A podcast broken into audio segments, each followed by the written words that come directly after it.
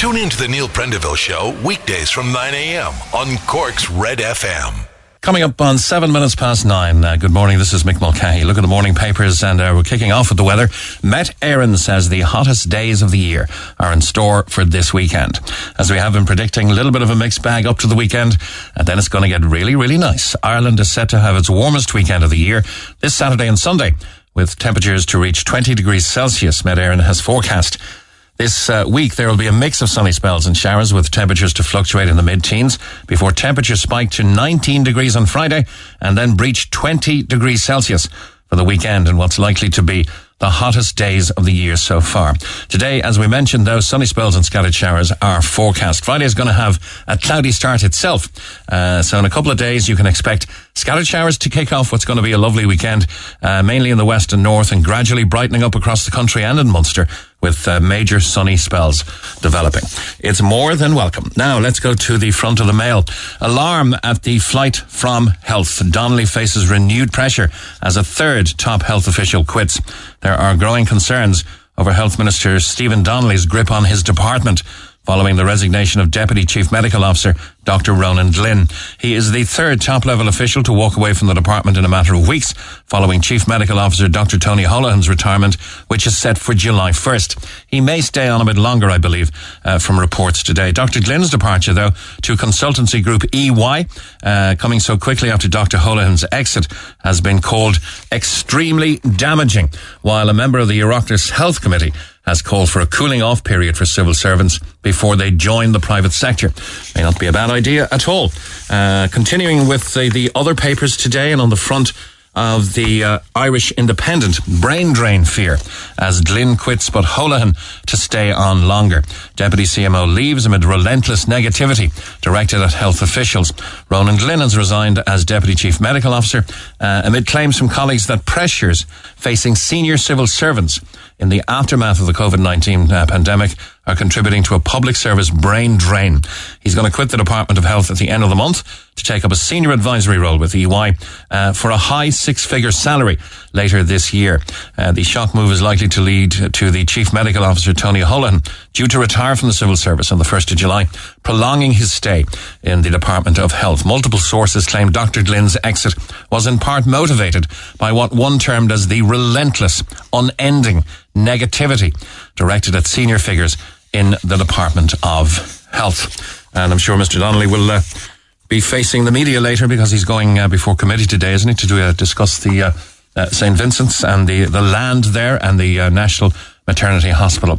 Dr. Go says the Mirror Ronan personifies the very best of the Irish public service, and a spokesman for the department said he's resigned as Deputy Chief Medical Officer effective May 31. Mom stabbed 12 times is on the front of the mirror. There's a Garda hunt on uh, for a killer after Lisa, 51, was found at her home. Detectives are hunting a killer who stabbed a mother of two up to 12 times in a frenzied murder yesterday. Lisa Thompson was discovered at her home in Ballymun, North Dublin at around 3.30 p.m. Stunned locals told how the 51-year-old was a lovely woman and a great mother to her son, uh, 13, and her 12-year-old daughter. One neighbour said she was a lovely girl. She worked with kids. She loved her kids. She loved her life. Three million for the victim of Malta crash. A drunk driver hit a Cork man in Malta on the front of the Echo, Anne O'Loughlin reporting that a Cork pensioner who was knocked down by a drunk driver while on a dream holiday to Malta and suffered catastrophic injuries has settled a High Court action for 3.1 million euro. David Cooley, now severely disabled and having to use a wheelchair, has not been able to live at home since that night in Malta three years ago when the car struck him as he walked back to his hotel with his wife and friends. Solicitor Daniel Wallett said the Four Courts criticised the way the case was handled by the Maltese authorities and alleged the driver was five times uh, the drink driving limit when arrested. Uh, the Mirror has a woman accused of murdering a two year old girl, told Gardaí all of the evidence seemed to point uh, to her having committed the crime, writes Olivia Kelleher uh, in the Mirror. The jury at the trial of Karen Harrington, who denies she killed Santina Cawley on July 5th, 2009, viewed the recording of an interview with the accused. I'm going to speak to Barry Roche on that uh, in a couple of minutes' time. In any case, state to assist builders hit by rising costs. 160 million euro has been allocated uh, and could be paid to developers working on public projects such as roads and healthcare facilities. Elaine Loughlin, the deputy political editor in the Examiner writes that the government will pay builders working on public construction projects an extra 160 million euro to avoid schemes stalling due to soaring inflation. The money could be paid to contractors working on roads, healthcare facilities, schools, and other key infrastructure this year. Contractors will be paid up to 70% of inflation related construction costs in an open-ended cooperation framework signed off by Cabinet. Michael McGrath, the Public Expenditure Minister, said the measures were necessary and proportionate to ensuring public projects remain viable and are delivered on time. The Irish Times uh, front page has uh, seriously ill patients face 13 hour wait. Emergency department waiting uh, for first quarter of 2022 is the worst on record. Seriously ill patients have to wait an average of almost 13 hours before they are admitted to hospital, according to new figures that reveal the extent of worsening emergency department delays. Emergency department waits in the first quarter of this year were the worst on record. 40% of patients nationally having to wait 20, uh, 12 hours or more to be dealt with. Back to the Echo, who said that 284 arrests made for driving while intoxicated have taken place so far this year. There have been 284 arrests for driving under the influence in Cork City and County for the opening months of this year. The figures were released at a recent meeting of the Joint Policing Committee, the JPC, attended by Gardaí, public representatives and council executives. Chief uh, Super uh, Intendant Con Cadigan detailed figures relating to a period from January 1st to May 9th uh, for the same time frame in 2021. Comparisons were made. An ex- espresso uh, kick may also raise cholesterol levels. Uh, drinkers' gender plus brewing method may be the key to potential side effects, a study finds. If you love your morning coffee, coffee, then three to five daily cups significantly associated with increased cholesterol. The espresso may be the way to experience a stronger aroma and more intense taste from coffee but it could also be the main cause of elevated cholesterol from consuming the drink according to Norwegian scientists. The sex of the drinker, the gender, as well as the brewing method, their study also concludes may be contributing to coffee's significant downside in raising cholesterol levels, a known risk factor for heart disease. The Mail has Brogue Traders fashion house offered battered shoes for 1500 euro.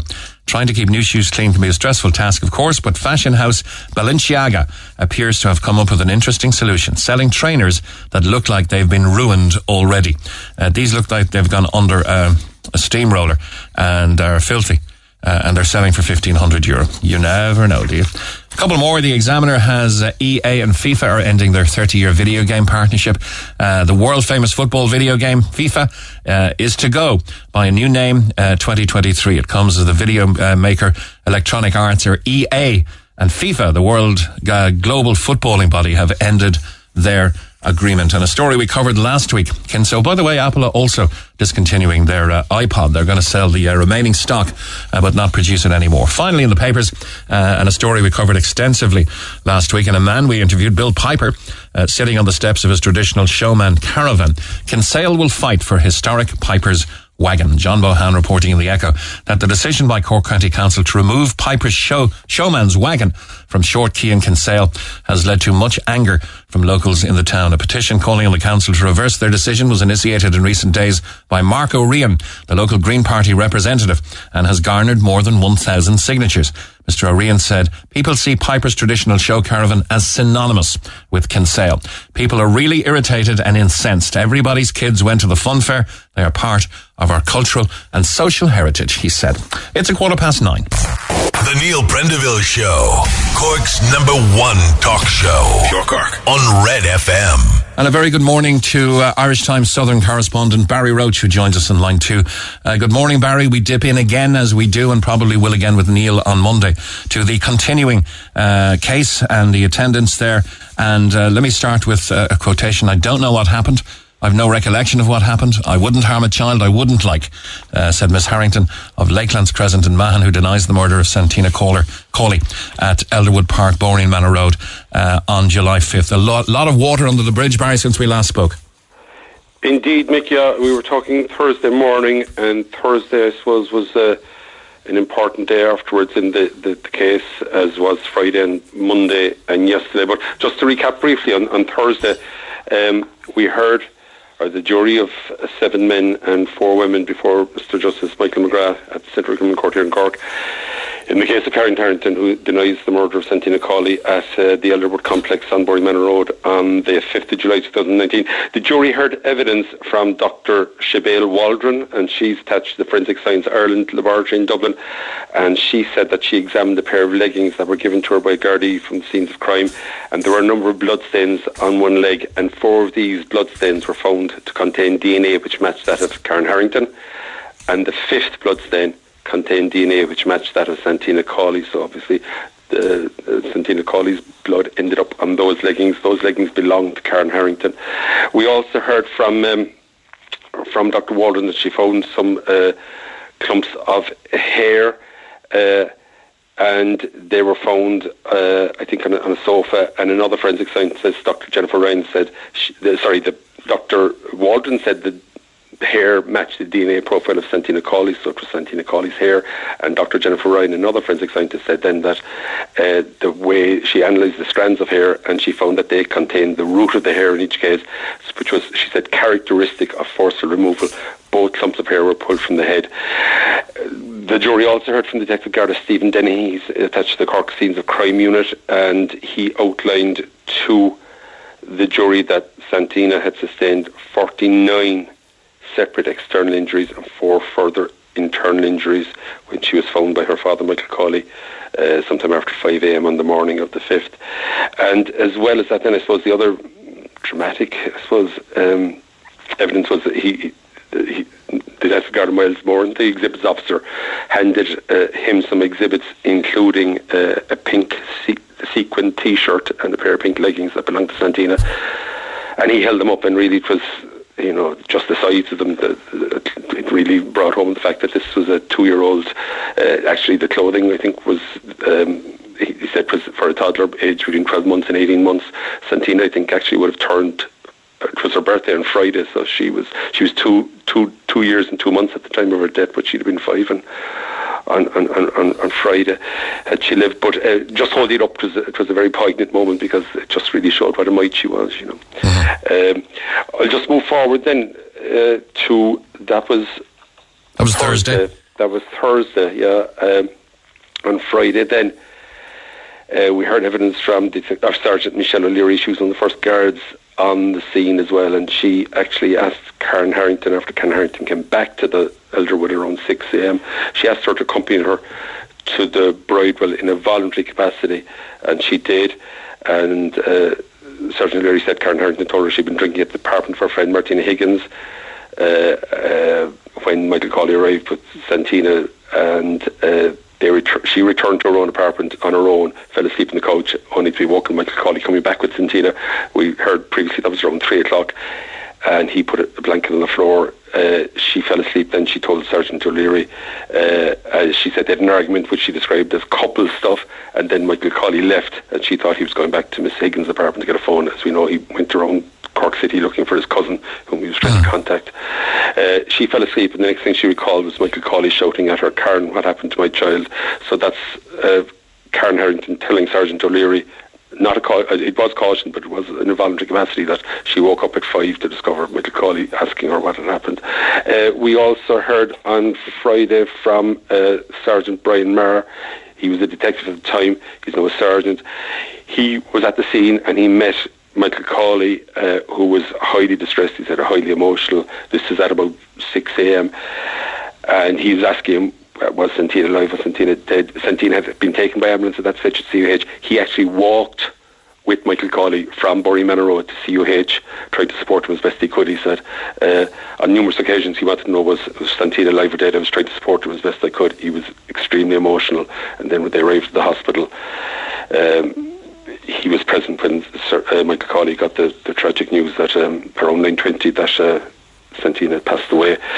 Uh, moving forward to Friday, uh, sorry, there was on Saturday then as well, um, or sorry, Friday as well, my apologies, uh, we heard some evidence from uh, that Santina told Gardaí. Not Santina, she, no. Sorry, not Santina, my apologies. Karen told Gardaí that she was the only person in the department when, for a certain period of the night after Michael Cawley had left. So Thursday and Friday really establishing a timeline. Timeline, very much so. We moved to to to to, um, to, to, to Monday, and we heard what. Well, it's been a distressing case from the start, but arguably perhaps the most distressing evidence, which was from Assistant State Pathologist Dr. Margot Bolster. And she catalogued uh, the injuries that she found when she examined Santina at uh, post mortem. We heard Santina was 47 centimetres high, which is about 18 inches, and she was 10 kilograms. Just, just to give you a little break, Barry, let me uh, let me quote from uh, what's printed in the press. Um, Dr. Bolster said, uh, "These are not accidental, but are forcefully inflicted injuries." Uh, after cataloguing a long list of injuries sustained by Santina, including complex fla- fractures to her skull with displacement of bone, two fractured ribs, and fractures to her right arm and end of her left thigh. Uh, Dr. Bolster also listed extensive bruising, including to Santina's forehead, side of the face, lower jaw, as well as upper right arm, lower left arm, hands and feet, while she also found a tear to the philtrum or piece of flesh between the upper lip and gum uh, usually associated with a blow to the mouth. And Dr. Bolster also gave evidence of bleeding uh, up to one centimetre deep under Santina's scalp, including under the various parts of the skull, including the dura and the arachnoid. Uh, where there was also bleeding into the child's spinal cord for the full length of the spinal cord. Yes, uh, I mean, uh, you know, it's, it's, distressing evidence for listeners, but Brendan Grehan, Defence Counsel, cross-examined her then, and uh, he asked if Santina would have stopped crying after suffering the head injuries, and Dr. Bolster said yes, she would have fallen into a coma as soon as she suffered the extensive head and brain injuries, and uh, therefore would have stopped crying immediately.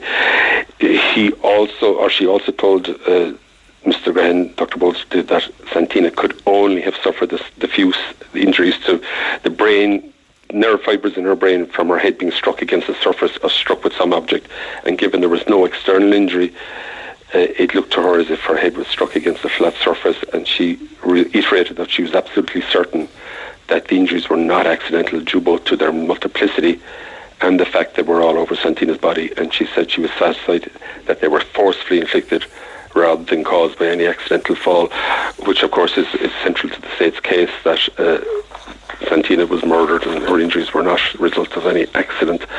Um, we also heard then or yesterday and uh, sorry yesterday and, and, and, Monday we saw we heard transcripts of Karen Harrington's memo of interview with Gardaí and yesterday we saw a video recording of the last memo of interview. And in that uh, Gardaí Detective Garda Dave Noonan and Detective Garda Brian Maher the man who accompanied uh, Michael Cawley to CUH they were questioning her on the fourth in, fifth interview uh, she said, I did not murder Santina Cawley. I did not. I would not harm a child, let alone murder a child. Uh, she said to, in the transcript of the interview that uh, she had no recollection of what happened, but again, she reiterated that she couldn't. Uh, she, she just has been around children all her life and has never hurt anyone. Uh, I didn't murder anybody, she said. Um, but she did concede that the evidence as they were presented to her, uh, photographs of the scenes of the crime, so was all coming towards me. And she admitted that she was in the apartment but said she had no recollection of what happened to the toddler. She admitted that she was the only one in the apartment with Santina after Michael Cawley left. We heard Michael Cawley came back sometime after 3 a.m. with Santina.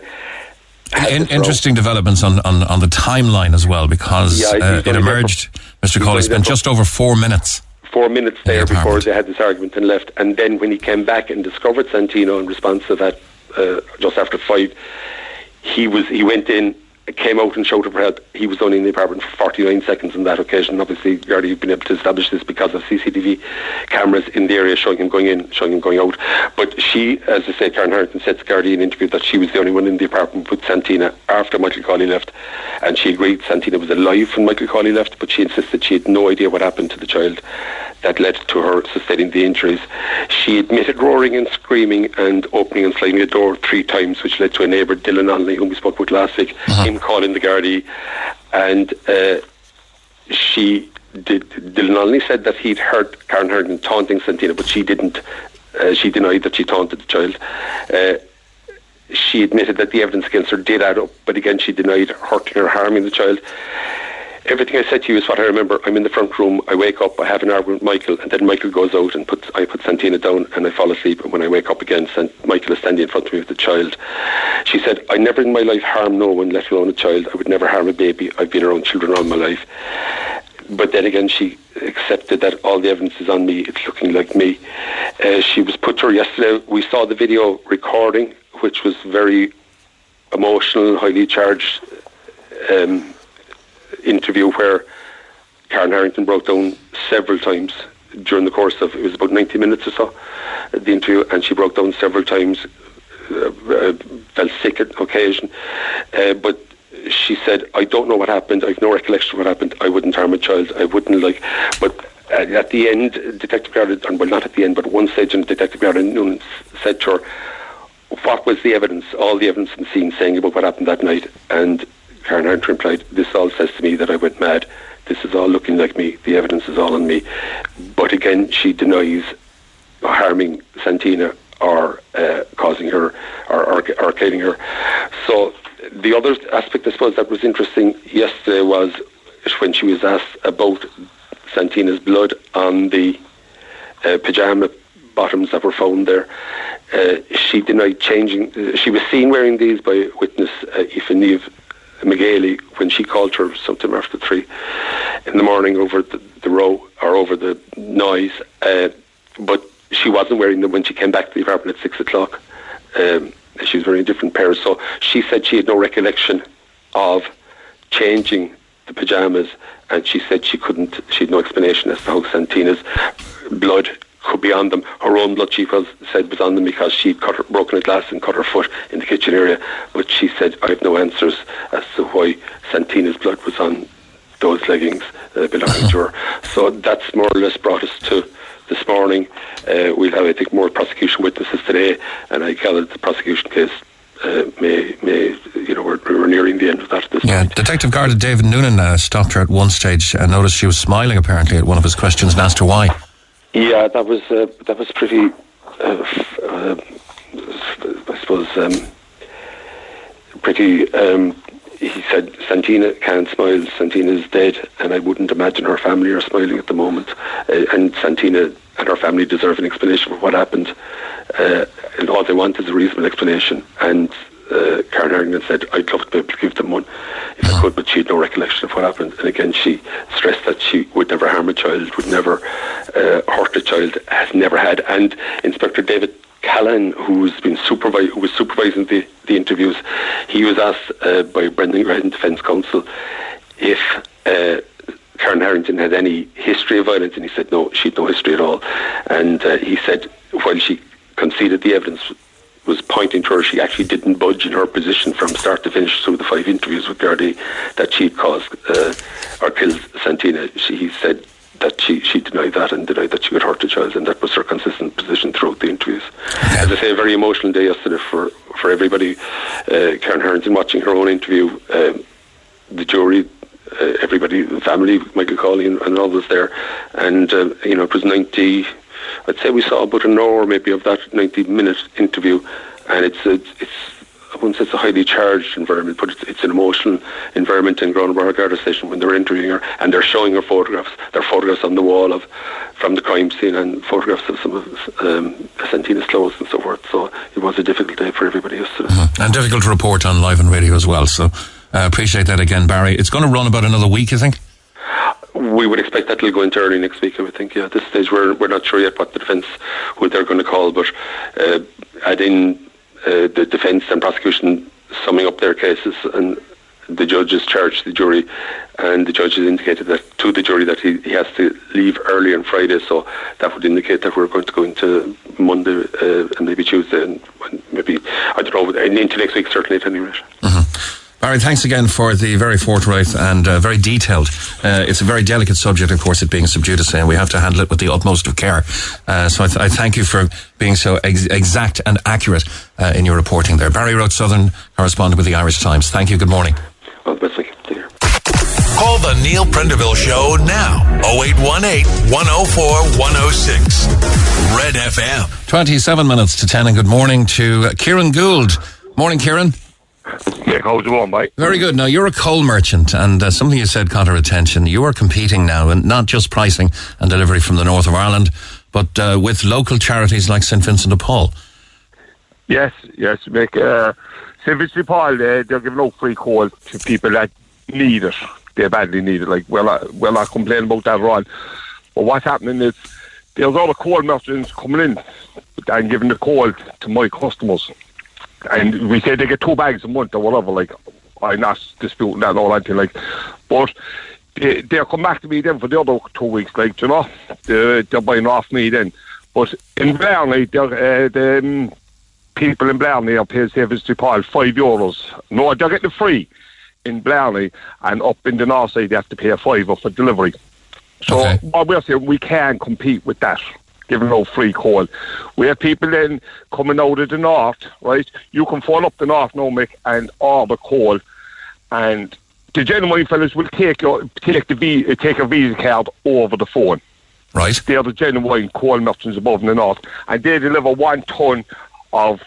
See, see, there's two vats in the north, uh, Mick. There's five percent VAT, one to twenty-five bags, and then if you get twenty-six bags, it's twenty percent VAT. So what they do, they sell you a ton of time, charge a five percent VAT. So the genuine fellas will give your name to revenue up in the north, say Mick Mulcahy got 25 bags of coal at 5% VAT, your address. They send it down south then to revenue down the south. But with this carbon tax now and uh, the Brexit, the revenue then will come chasing you for the rest of the money, carbon tax and the VAT. Okay, which could be how much if you bought a ton of coal? How much would it be coming down from the north? Go, go from the north with uh, we say five percent five percent VAT. They're charging about eighteen euros a bag delivered to your door. Okay, Right? I'm delivering a bag now for thirty euros a bag.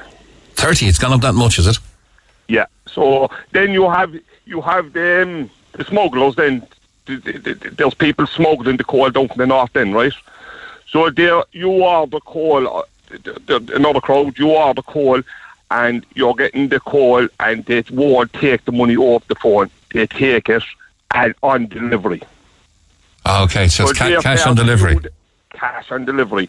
They're charging you nine, I would say 20, 21 euros a bag.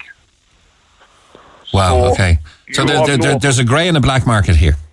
Yeah, and then I'm I'm I'm I'm buying coal here. Then right, I can get like if I, I if it was me in the morning, right, and I want the coal nothing, I'd probably more likely do it that way as well. Get the coal down, pay cash, and deliver. Like so, do you know what I mean? I'd more likely I would do it like, but the carbon tax is killing is killing us because the carbon tax is over five euros a bag and thirteen percent VAT at the top of the bag of coal. Wow. Okay. So So it, it would be closer to 20 a bag wi- without the, the carbon tax and the VAT. It'd be give it yeah, it'd be uh, yeah, it'd be uh, twenty two euros a bag. 22, The government will 23, yeah. about eight euros a bag.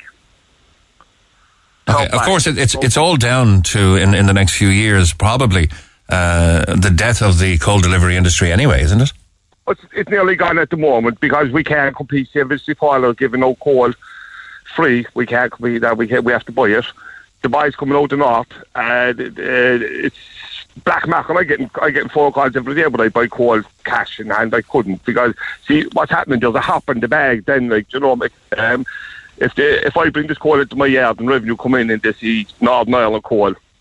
I'm going to be down caught straight away, like, do you know what I mean? But the, the bags that we have, you know, there's a hop on it, and the carbon tax is paid before it comes into the yard. I see. Okay. But then you Right, have to so- pass pass that on to the customer, of course. Pass out to customers, but what's happening now, you see, there are, if you don't blame people, they have enough of it, and they're buying the coal directly from the north themselves, and they're bringing it in. So, the fellow up in Belfast can deliver the coal cheaper than what I can do here, like, do you know what I mean? But the, the government are putting us over the job with the, with the, um, the carbon taxes. Yeah, but but e- even transport all the way from the north, it can be done cheaper than you can do it locally. Yeah, what they do, uh, we say it's 28 tons, 30 tons on the truck, so they get 30 customers, and they go around then and they drop them off uh, 25 bags in each house and get cash and bring it back off the border. Then, like, and there's people down south here going up the north and buying it with their own aspects and and delivering it here as well. Okay. So it's, there's a lot of smuggling going on between the north and the south, like so. they're, they're between the government. It's the government that doing it. Like they're they're putting on all the taxes, and the boys then see, fuck it, there's money to be made here. They could make they could make uh, five thousand in Aspect coming down from the north, like one trip down to Cork and back up, five grand cash in the hand, nobody asking questions. Once once the coal is delivered, is it? De- delivered, and they're going back up the road with the cash in their pocket. I was reading the Irish Examiner during the week that the average household is facing an increase of, I think it's 330 euros a year on their shopping bill just for food due to inflation, inflationary hikes. Of course, we know uh, that um, all of the fuel prices because of the conflict in Ukraine, uh, they're astronomical right now. So everything that's being delivered uh, is subject to increased costs. Yeah, well, but we, we were, uh, Mick, I was buying coal about eight, nine years ago for six and a half thousand in Arctic, right? Now I'm now I'm paying over eighteen thousand for the Arctic. Wow. Okay. Uh, And that- also, but that's the government. They're getting 550, 556 euros. I'm sure, and that is around that anyway. Carbon tax, and it's going up a euro every year for the next ten years. The Green is have to bring this in. So my my business is down. I say 50, 60 percent since last year. wow. So are you going to diversify or how are you going to survive? I tell you, to be quite honest, now the Greens are saying they're banning tough. I bought tough in off a fella there, and I think it's the only way to go. I'd be selling tough, and the Greens won't be stopping me. They can't come out and stop me. Do you know what I mean? I'll be selling tough.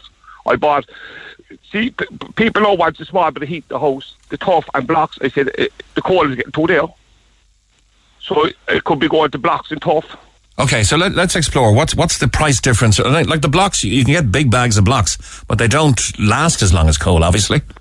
They do it. No, the tough there now, uh, Mick, I got I got good tough in the offer fella there. Like what I'm doing there now, I, it's six euros a bag or twelve bags for uh, for sixty euros. That's a five of a bag.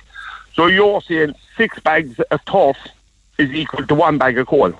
Okay, well that that's the difference. I- that that would- that would probably last as long, would it?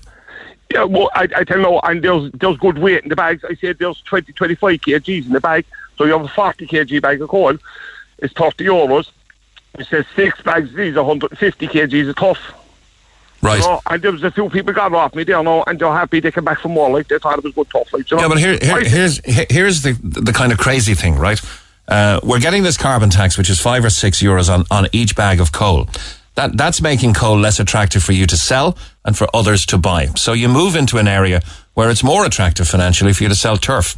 Now, turf Turf, is more to blame than coal for air pollution, uh, especially in Dublin, according to a report by the Royal Coll- uh, College of Surgeons. Let, let me quote from that report. The research we did showed about a 9% increase in stroke admissions linked to days of poor air quality. Uh, it is significant life or death situation, major public health issue that has been ignored. This is the air pollution in Dublin, and turf is more to blame for that than coal. So there's your carbon tax pushing people towards putting more carbon in the air. Yeah, yeah. I, I, I, think about it here now, Mick, right?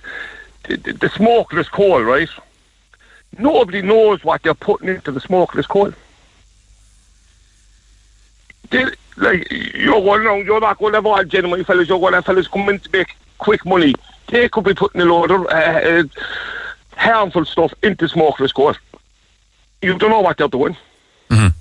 So I, I, the smoke, some of it there to be smell off some of the smokeless coal there when you're burning it there. You say, "What the fuck is inside that?" Like you know, Yeah. You do- you don't know what's inside it. A fella said to me, "The stuff coming out of the ground is here, but what they're making, the smokeless coal, you know."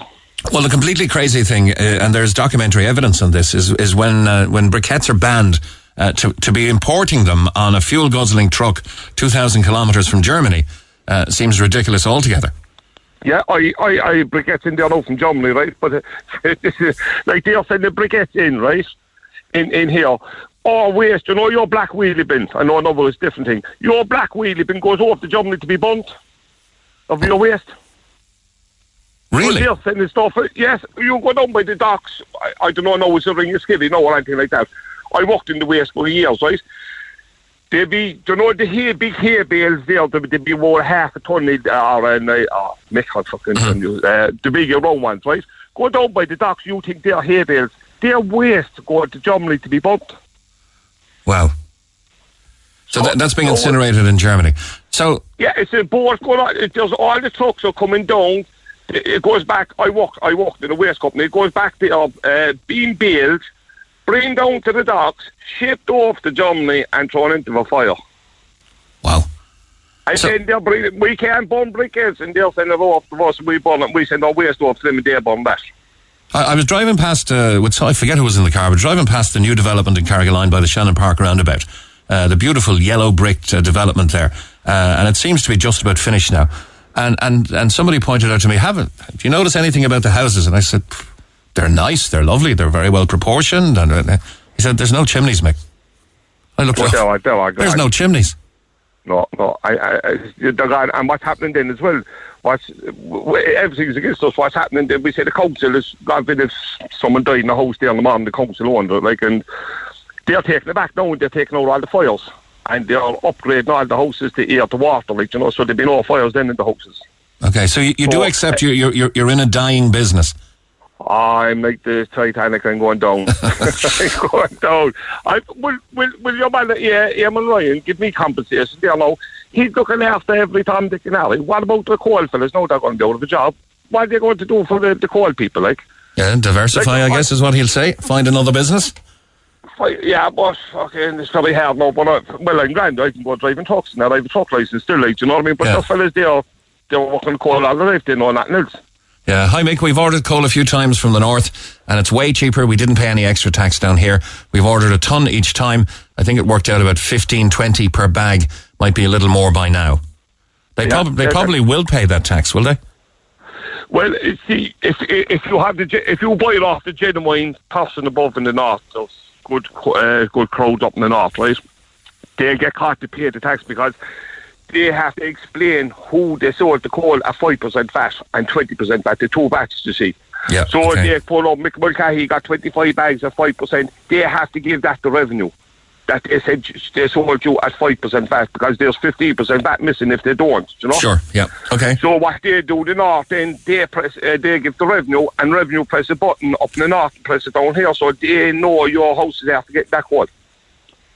All right. So the the tax bill is going to be in the post, is it? I say, I uh, eventually, well, I'd ha- have to be because what's the name with the Brexit? No, before Brexit. See, I was in the house one day. Uh, I was cleaning the chimney, and the fella, uh, I said, "You got the call from the north?" He said, "Fuck off!" What that? He said. The environment crew were up to me. He was after getting 25 bags of Polish coal. and He's in the smokeless area. So how did they get onto him? It came out, they got told in the north that he was after getting uh, there was 25 bags of Polish delivered into the smokeless area. And All the, uh, the, the environment crowd from Cork came out to and said, where's the coal? He said he gives to his daughter, oh, my she was outside the area at the time. Okay, so Kieran, Kieran if, if people want to support your, your ailing business, you're struggling to survive, you're diversifying within the uh, fossil fuel business, how can they support you? Where can they find you? Oh, I go. I think they're starting to go fund me. I'm going for early retirement. I, I, I must say, my down yeah. I down this Kieran chimneys. I do chimneys as well, and that's even going quite like you know. I'm, see, I duck the chimneys and I clean them afterwards. Like I'm a very nice man. Like. Oh, it's, it's a full round circle with you. Yeah, that, that Yeah. that's a very hard skill to find. You ever try to uh, find a chimney sweep? That that's available to work. They're very hard to find. Uh, I'm I'm I'm on uh, uh, what's name? Fucking, I'm on Facebook and I'm on uh, Golden Page as well online. So Kieran chimney sweep is down on the like you know. Kieran But, chimney uh, sweep. All right, Yeah. Kieran, thanks a million. Give me a big deal someday. Come out and I do it for nothing. Bye. Okay, I'll do that. Take care. Bye. Thanks, Karen. All the best. Uh, that's Karen Gould, cool merchant, uh, coal merchant, competing not just with the North, but uh, with SVP as well, as they give the uh, coal to those in need. Uh, now, the average household, as I mentioned, is facing an increase of about 330 euros on its shopping bill. And uh, interesting article by Katrina Redmond says, "When I talk about feeding families on a budget, I hasten to add it affects all of us. You could have a higher than average earning, uh, but if you've got creche fees, a car loan, high rent, this could result in low disposable income. And the more that we feel the price increases uh, across energy, the more we feel it, fueling our cars, our rent, our mortgage, the less money families will have to pay for the groceries. And in the Irish Examiner, uh, a nice article where they reported that the average household is facing that inflationary increase on its shopping bill.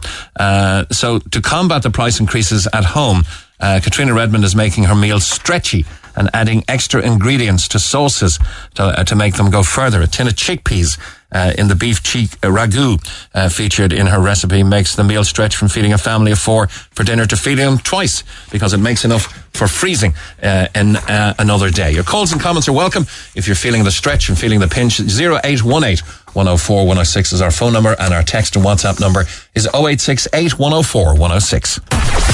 Talk to Neil Prendeville now. 0818 104 106. Cork's Red FM. Some interesting articles on the rich poor gap as we talk about the uh, continuing stretch uh, that families are feeling and uh, the pinch that they're experiencing uh, in trying to make ends meet. But the rich poor gap, it's reported, has risen by almost three euros a week as the cost of living crisis continues to worsen. Research shows findings from Social Justice Ireland found economic inequality between Ireland's poorest and richest people rose by 154 euros a year as a result of the taxation and welfare measures adopted in budget 2022. Now, the rich poor gap monitors the income of a single individual uh, on job seekers benefit and the disposable income of a single pay, uh, PAYE worker earning 100,000 euro. There's not many of them around, but the gap now stands at 975 euro per week, uh, the equivalent of 50,800 euro per year, according to the think tank's latest briefing, uh, tracking distributive effects of budget policy. That's a highfalutin name, uh, but it does have some very, very interesting figures. Since last October's budget, Households relying on welfare have seen their gains range, range from 5 euros a week for single unemployed individuals to 24.65 per week for unemployed couples with two children over 12 years of age. Among households with jobs, the gains range from a mere 39 cent per week for low income couples earning 30 grand a year annually to 1611 per week for couples with incomes of over 80,000 per year. Now, earners on the living wage of 12.90 per hour gained more on account of the increase in the level of that payment and are better off by 17 euros and 12 per week. Not that that will go far, but many households, such as working households with children, receive income from both work and welfare. Uh, Colette Bennett is the economic and social uh, social analyst at Social Justice Ireland and said the economic inequality between poor and rich people is increasing. In real money terms, we're seeing an increase in the rich poor divide. As a result of the taxation and welfare measures adopted in Budget 22, this rich poor gap is increasing. And Dr. Sean Healy, CEO of Social Justice Ireland, said government budgets are failing low income households. If you're on low income or even if you're not, you're going to be interested in uh, the cheapest petrol that you can find. And the cheapest petrol around at the moment, uh, we're looking at uh, pricing in the last 24 hours. Uh, Courtstown, Little Island, 189.9. Uh, Great Gas on the old N25 Glounthaune is 188.9. Circle K, Eastgate, Ballincollig, uh, 187.9. Uh, we're in 186.9 at the uh, Maxol Bandon Road at the t- uh, top, South City Link Road. Maxol, Lower Glanmire Road. Uh, Circle K, Lower Glanmire Road, all 186.9. Um, and uh, let's go down to 185.9. Uh, Castle Redmond, Circle K there in Midleton. Uh, Frankfield Road in Douglas, that Circle K is 185.9. Uh, and that's those two in that price range. And then we go to, uh, let me see. Uh, Dublin Road, yeah, 184.9. We have uh, Amber Dublin Road Fermoy. Uh, we have Cool Cowart, Topaz, 184. And we're down to 183 then. Maxol, Ballinrea, Carrigaline, Ballyhooly Top, 183. Applegreen, North Ring Road. And uh, we have 182.8 Applegreen, the North Ring Road. Sorry, Applegreen, North Ring Road, 182.8. Uh, and I don't know if this is a typo uh, from the 10th of May, but this is something uh, to behold because this is uh, Boreenmanna Road, Ballinlough, Maxol, 174.9. Uh, that seems like uh, that seems like a huge gap from 182.8 on the North Ring Road in Ballyvolane to 174.9 uh, at the Boreenmanna Road in Ballinlough. So. Uh, Cork, Cork's cheapest petrol, if that is true, check it out. Boreenmanna Road, Ballinlough, 174.9. Suffragette City, that is David Bowie, as uh, people are suffering citywide with the uh, inflationary pressures upon them. Uh, let's get to some housekeeping and some of the text in the Neil Prendeville show on uh, 086 8104 106. Uh, on the buses, I'm a taxi driver, Mick, and I went to see the space for West Cork Connects bus in Anderson's Quay. There's absolutely no space there for taxis to pull in to collect passengers with luggage. Uh, did you know that James Bond's uh, Aston Martin DB5 uh, was taken in a suspicious uh, burglary. It was believed to have been dumped over the Atlantic Ocean.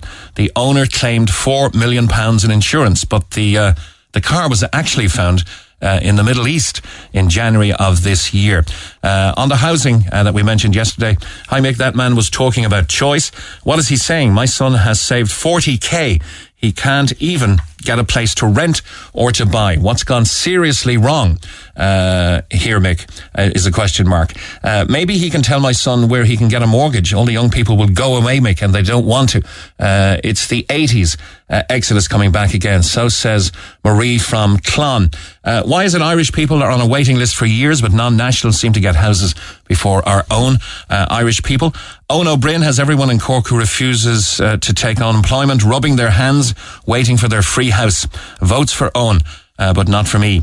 Uh, give them a chance, Owen. You can't do any worse than what they're doing right now. Uh, ask Owen O'Brien how many houses would Sinn Féin deliver every year, and if they don't deliver, will their housing minister resign? I kind of asked him that at the end, actually. It's easy to hurl on the ditch, though, uh, says Malcolm. Uh, it's impossible to have an adequate supply of housing in this country with open borders and a welfare state. House the Irish, uh, not house the world.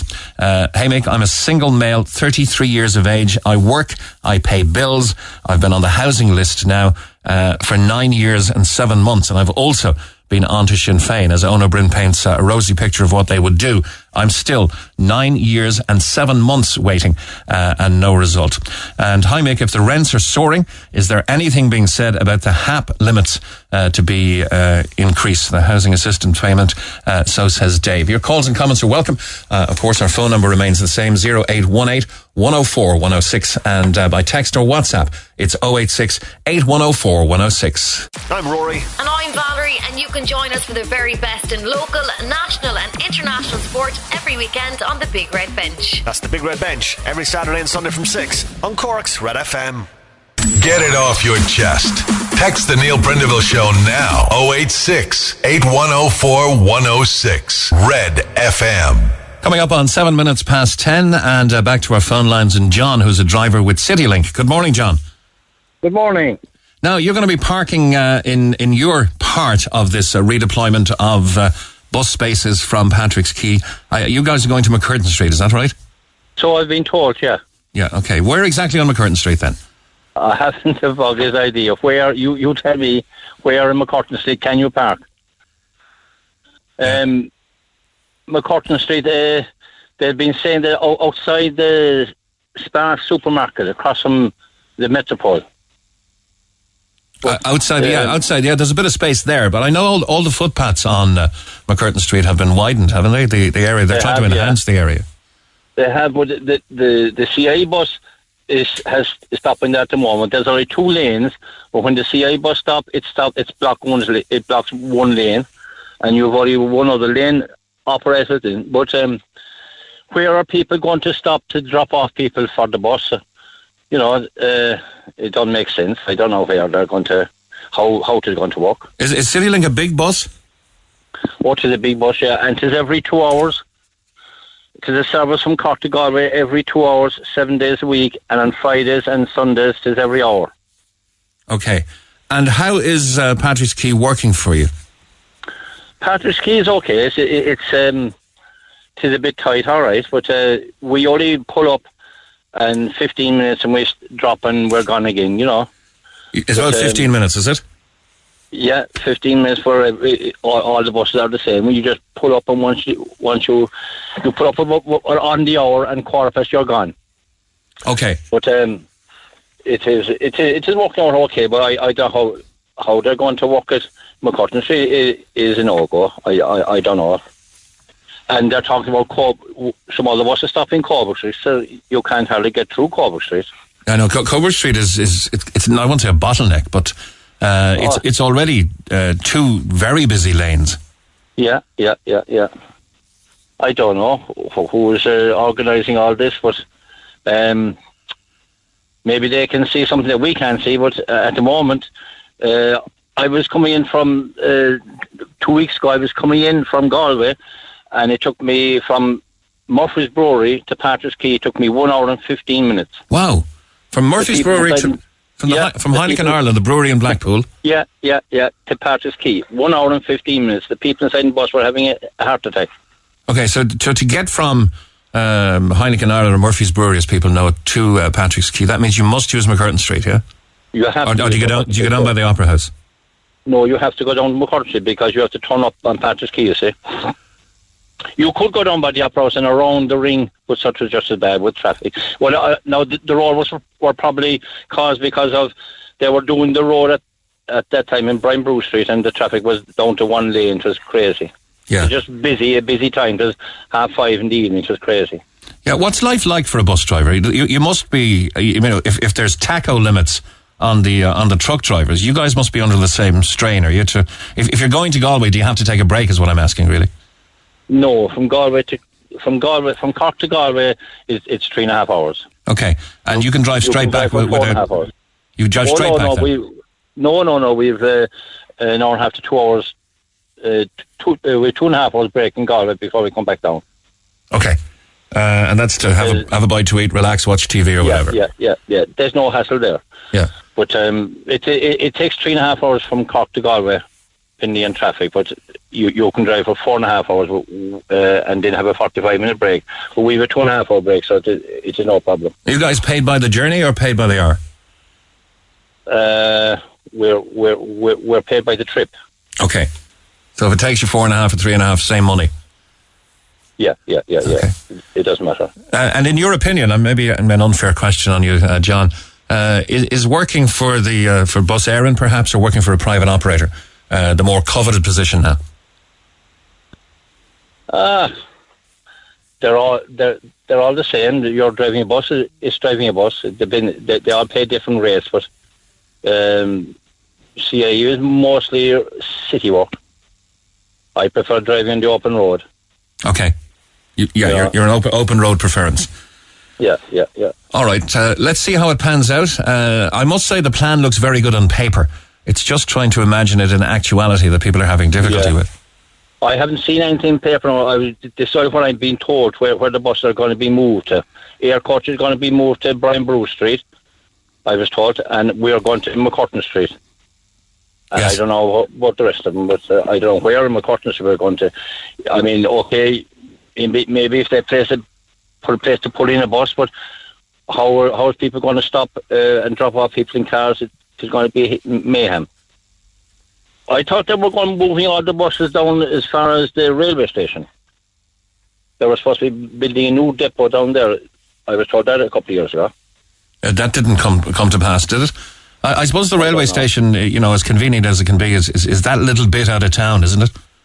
It's only five minutes. I mean, there, there's plenty of room for cars, for car dropping off people, and of room for buses stopping in.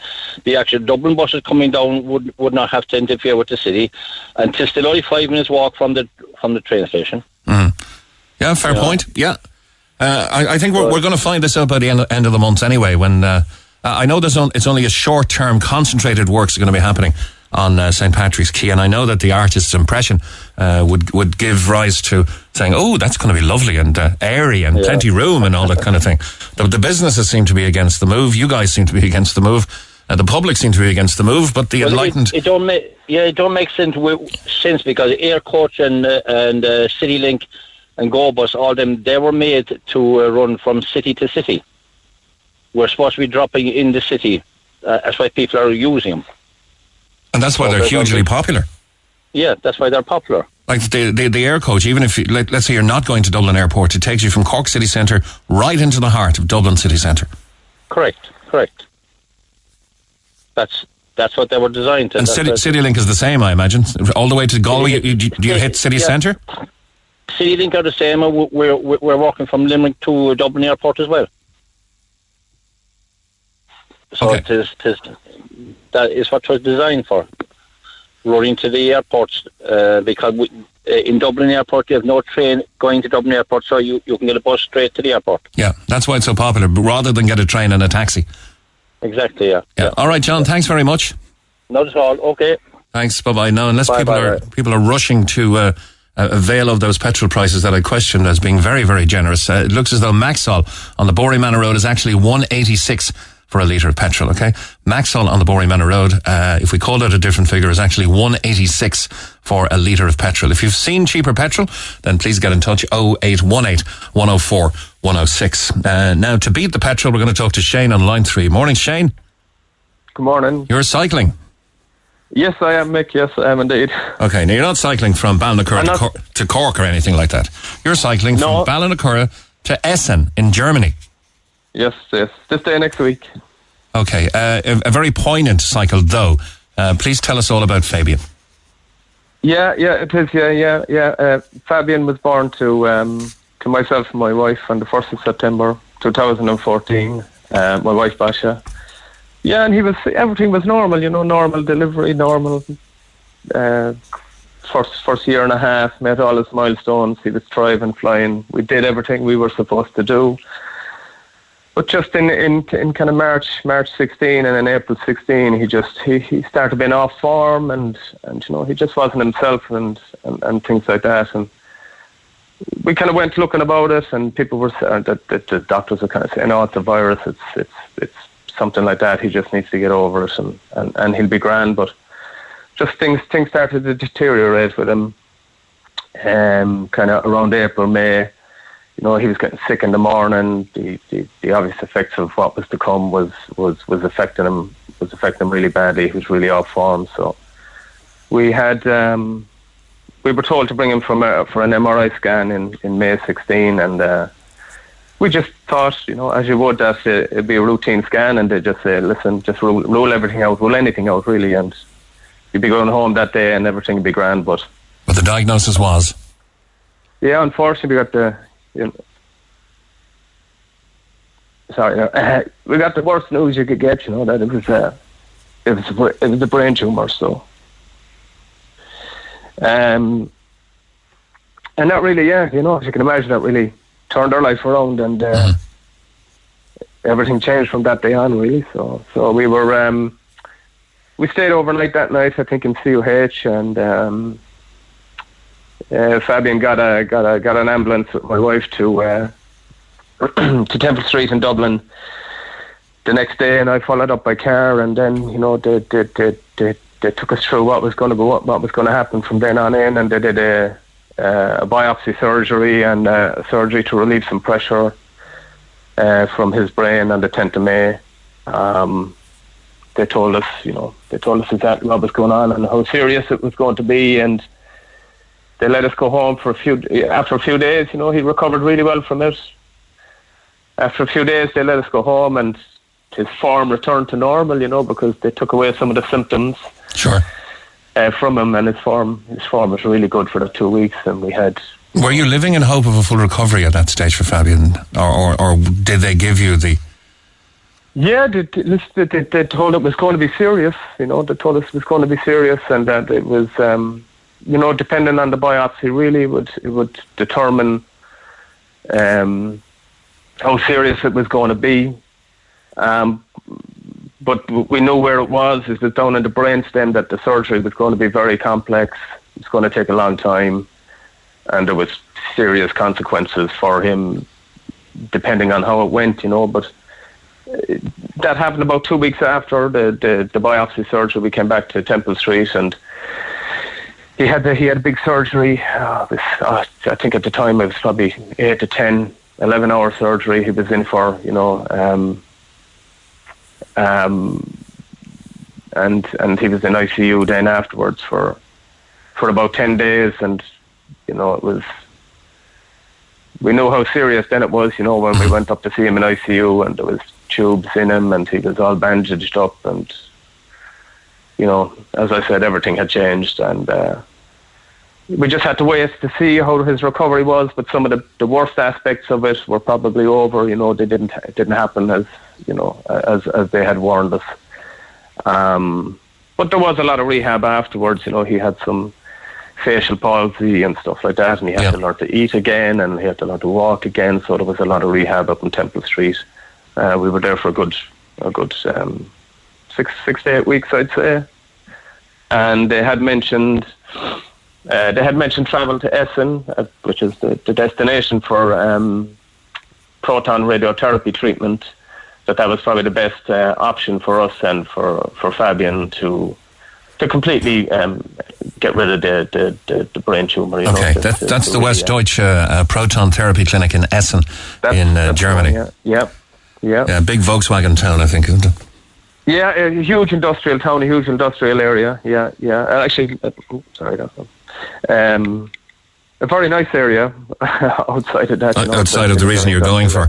Now, the Yeah. Gavin Glynn Foundation helped you on your way uh, because, of course, your world is completely turned upside down. You probably had to step back from your job and all that kind of thing to to do the necessary for Fabian. And uh, the Gavin Glynn Foundation helped you along your way there. Uh, and and what you're doing now. Uh, is uh, in memory of Fabian, of course, who lost his big, big battle at the age of three uh, in 2017. he, he could no longer fight off the effects of uh, the tumour. He left to fly with the angels, as you said.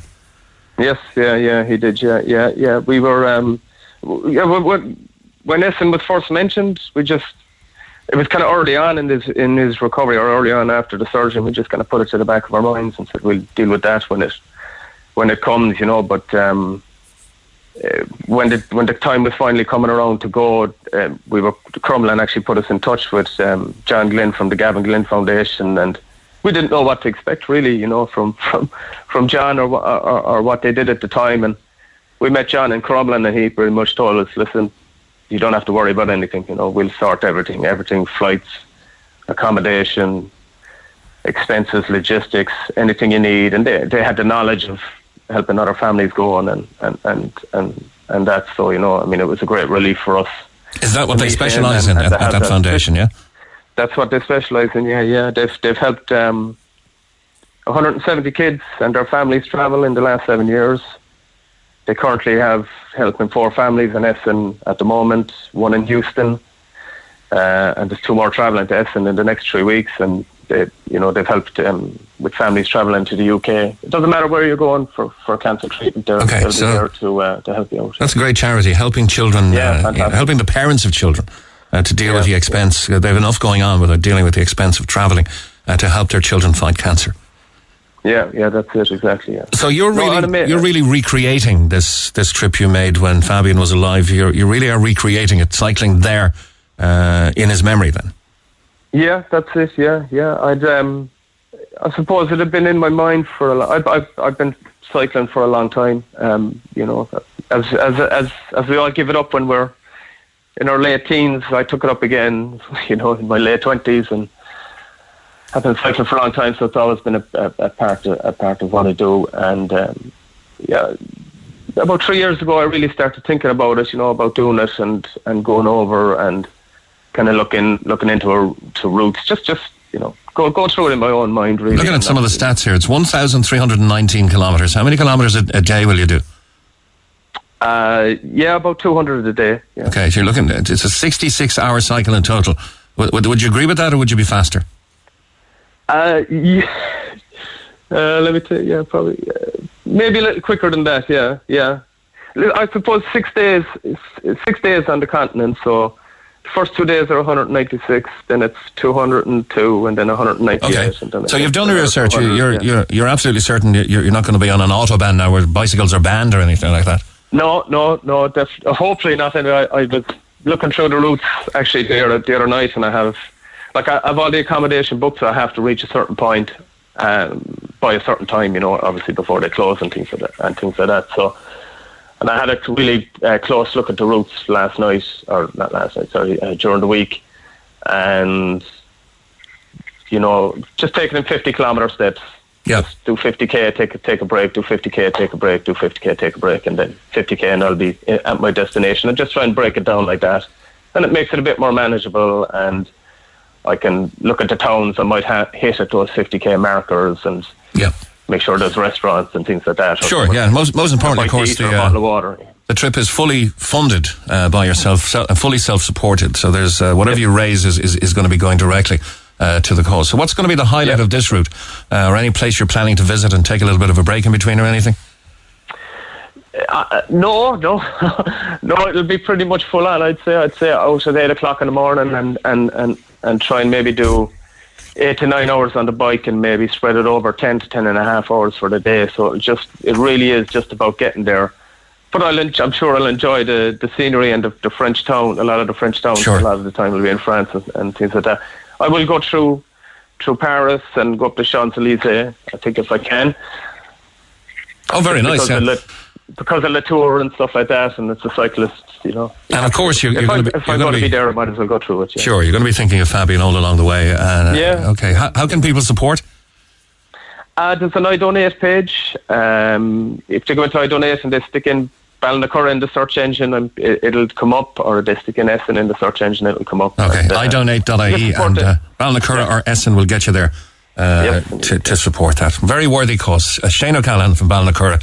Uh, and in, in uh, memory of Fabian, we salute what you're doing. We hope you raise a lot of money. thanks, the Gavin thanks very much. Foundation. Thanks for your time. Thanks a million. Cheers. Bye bye. Rachel is on line one. Hi, Rachel. Rachel. Hi, how are Hi. you? Could, could you turn off the radio in the background because we're going to get feedback? Uh, yeah, I'll actually go into the sitting room. Okay, thanks a million because. Uh, no problem at all. Yeah, okay. Now, Rachel has three kids. They're all on the autistic spectrum.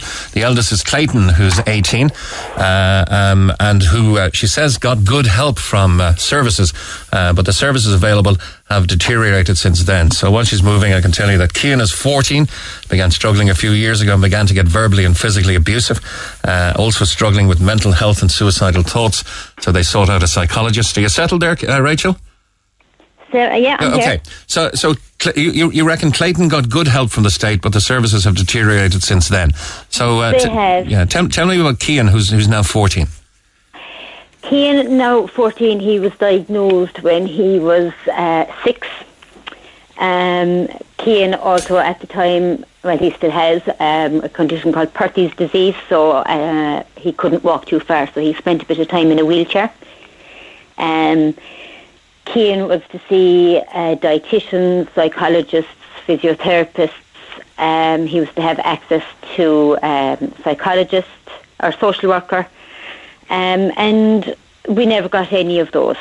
Um, basically, it was a case of the way their their school day worked. They or they started at ten to nine and finished at half two. Um, any appointments that we got for Kian would mean that Clayton had to finish school early. Now we only have one car, so it was a case of there was no one to collect or bring them to school um, but ourselves. Um, so we asked if it was a case that we could get later appointments because it was unfair for Clayton to be finishing school early to try and accommodate other appointments. Um, that didn't happen. So um, as time got on, uh, he started getting more kind of verbally and physically aggressive.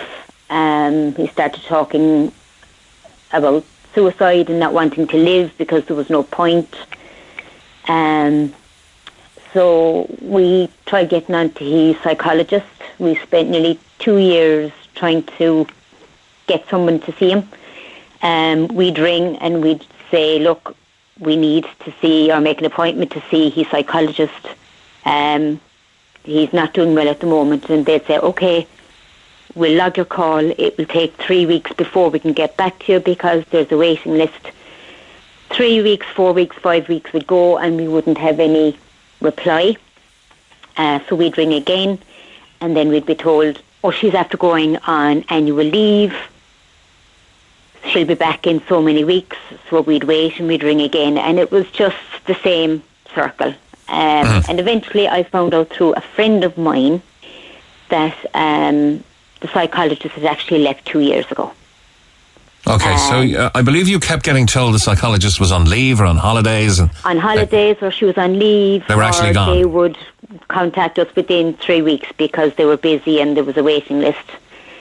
Um, so. so you're you're about two years trying to get help here, uh, and then after Yeah. two years of nothing happening, you find out that the psychologist is was gone anyway. He wasn't there in the first place. No, we weren't even getting his social worker either.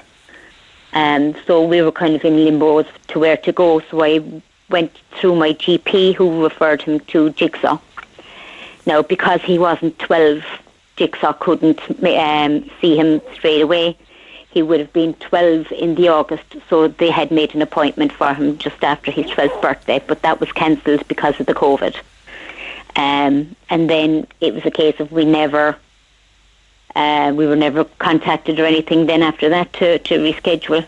Now he has kind of come around since. He's a lot more mellow now, but he still does tend to get very angry.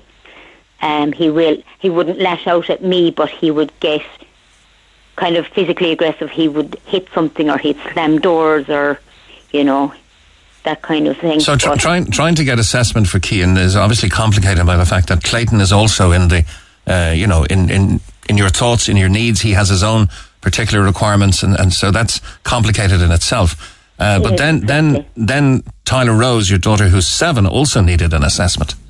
She did.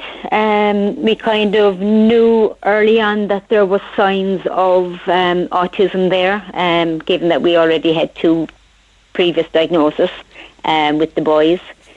Um, so we'll say from her preschool kind of year, we kind of looked at getting her assessed by then. We've spoken to the doctor. Um, we had a meeting with a, a lady who referred us to the early intervention services in around 2019.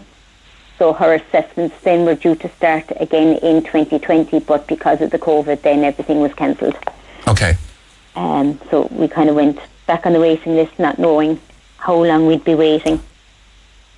So, uh, were, were you sent to various organisations then in, in trying to get this assessment? We we were um, now after after her assessments had been cancelled. Um, I suppose people that know the process up to that, you get a load of forms in which you have to fill in. We'll say everything from their the birth to their first steps, their their first words, etc. Their their quirks, their basically their their their strong points and their weak points, their behaviours and what have you. Now, when the the appointment had been cancelled for her original assessments in 2020, about four or five loads of those forms came back again, and we had to refill every single one of them and send them off again.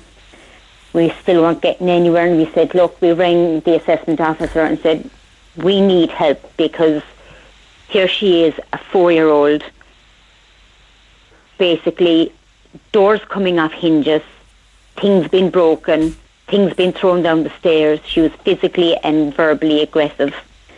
Um, we weren't getting any support, um, and my husband has been very sick as well in between, and we weren't getting anywhere.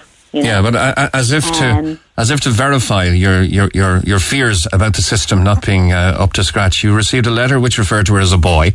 Another letter had her incorrect date of birth, and another had a different child's information on it. information on it. Yeah, uh, we were, we finally um, got referred to um, Enable Ireland when we said, look, we're going to have to go the legal route if you don't start giving us the support that we need. We got a, a preliminary assessment done by Enable Ireland. Um, they sent out their report basically stating that there was an issue with Tyler um, and decided that she was being she'd be better assessed by CAMHS. Now the assessment officer, um, kind of basically from the early intervention services, basically did a summary on the report for Enable Ireland. Um, now that will say summary had a boy's name on it. Um, so it was kind of like a really bad copy and paste kind of a thing to me. You know, um, they'd have one sentence and then the following sentence would contradict the previous one. So we were kind of going, what in the name of God is going on here? It doesn't make sense. So we sent, well, I, they, they wanted the report back and they, they amended it. We got letters um, from the same intervention services with the wrong date of birth, and then there was other ones then shortly after came referring to her as a male. Wow. So basically, um, early the Enable Ireland referred her to CAMHS.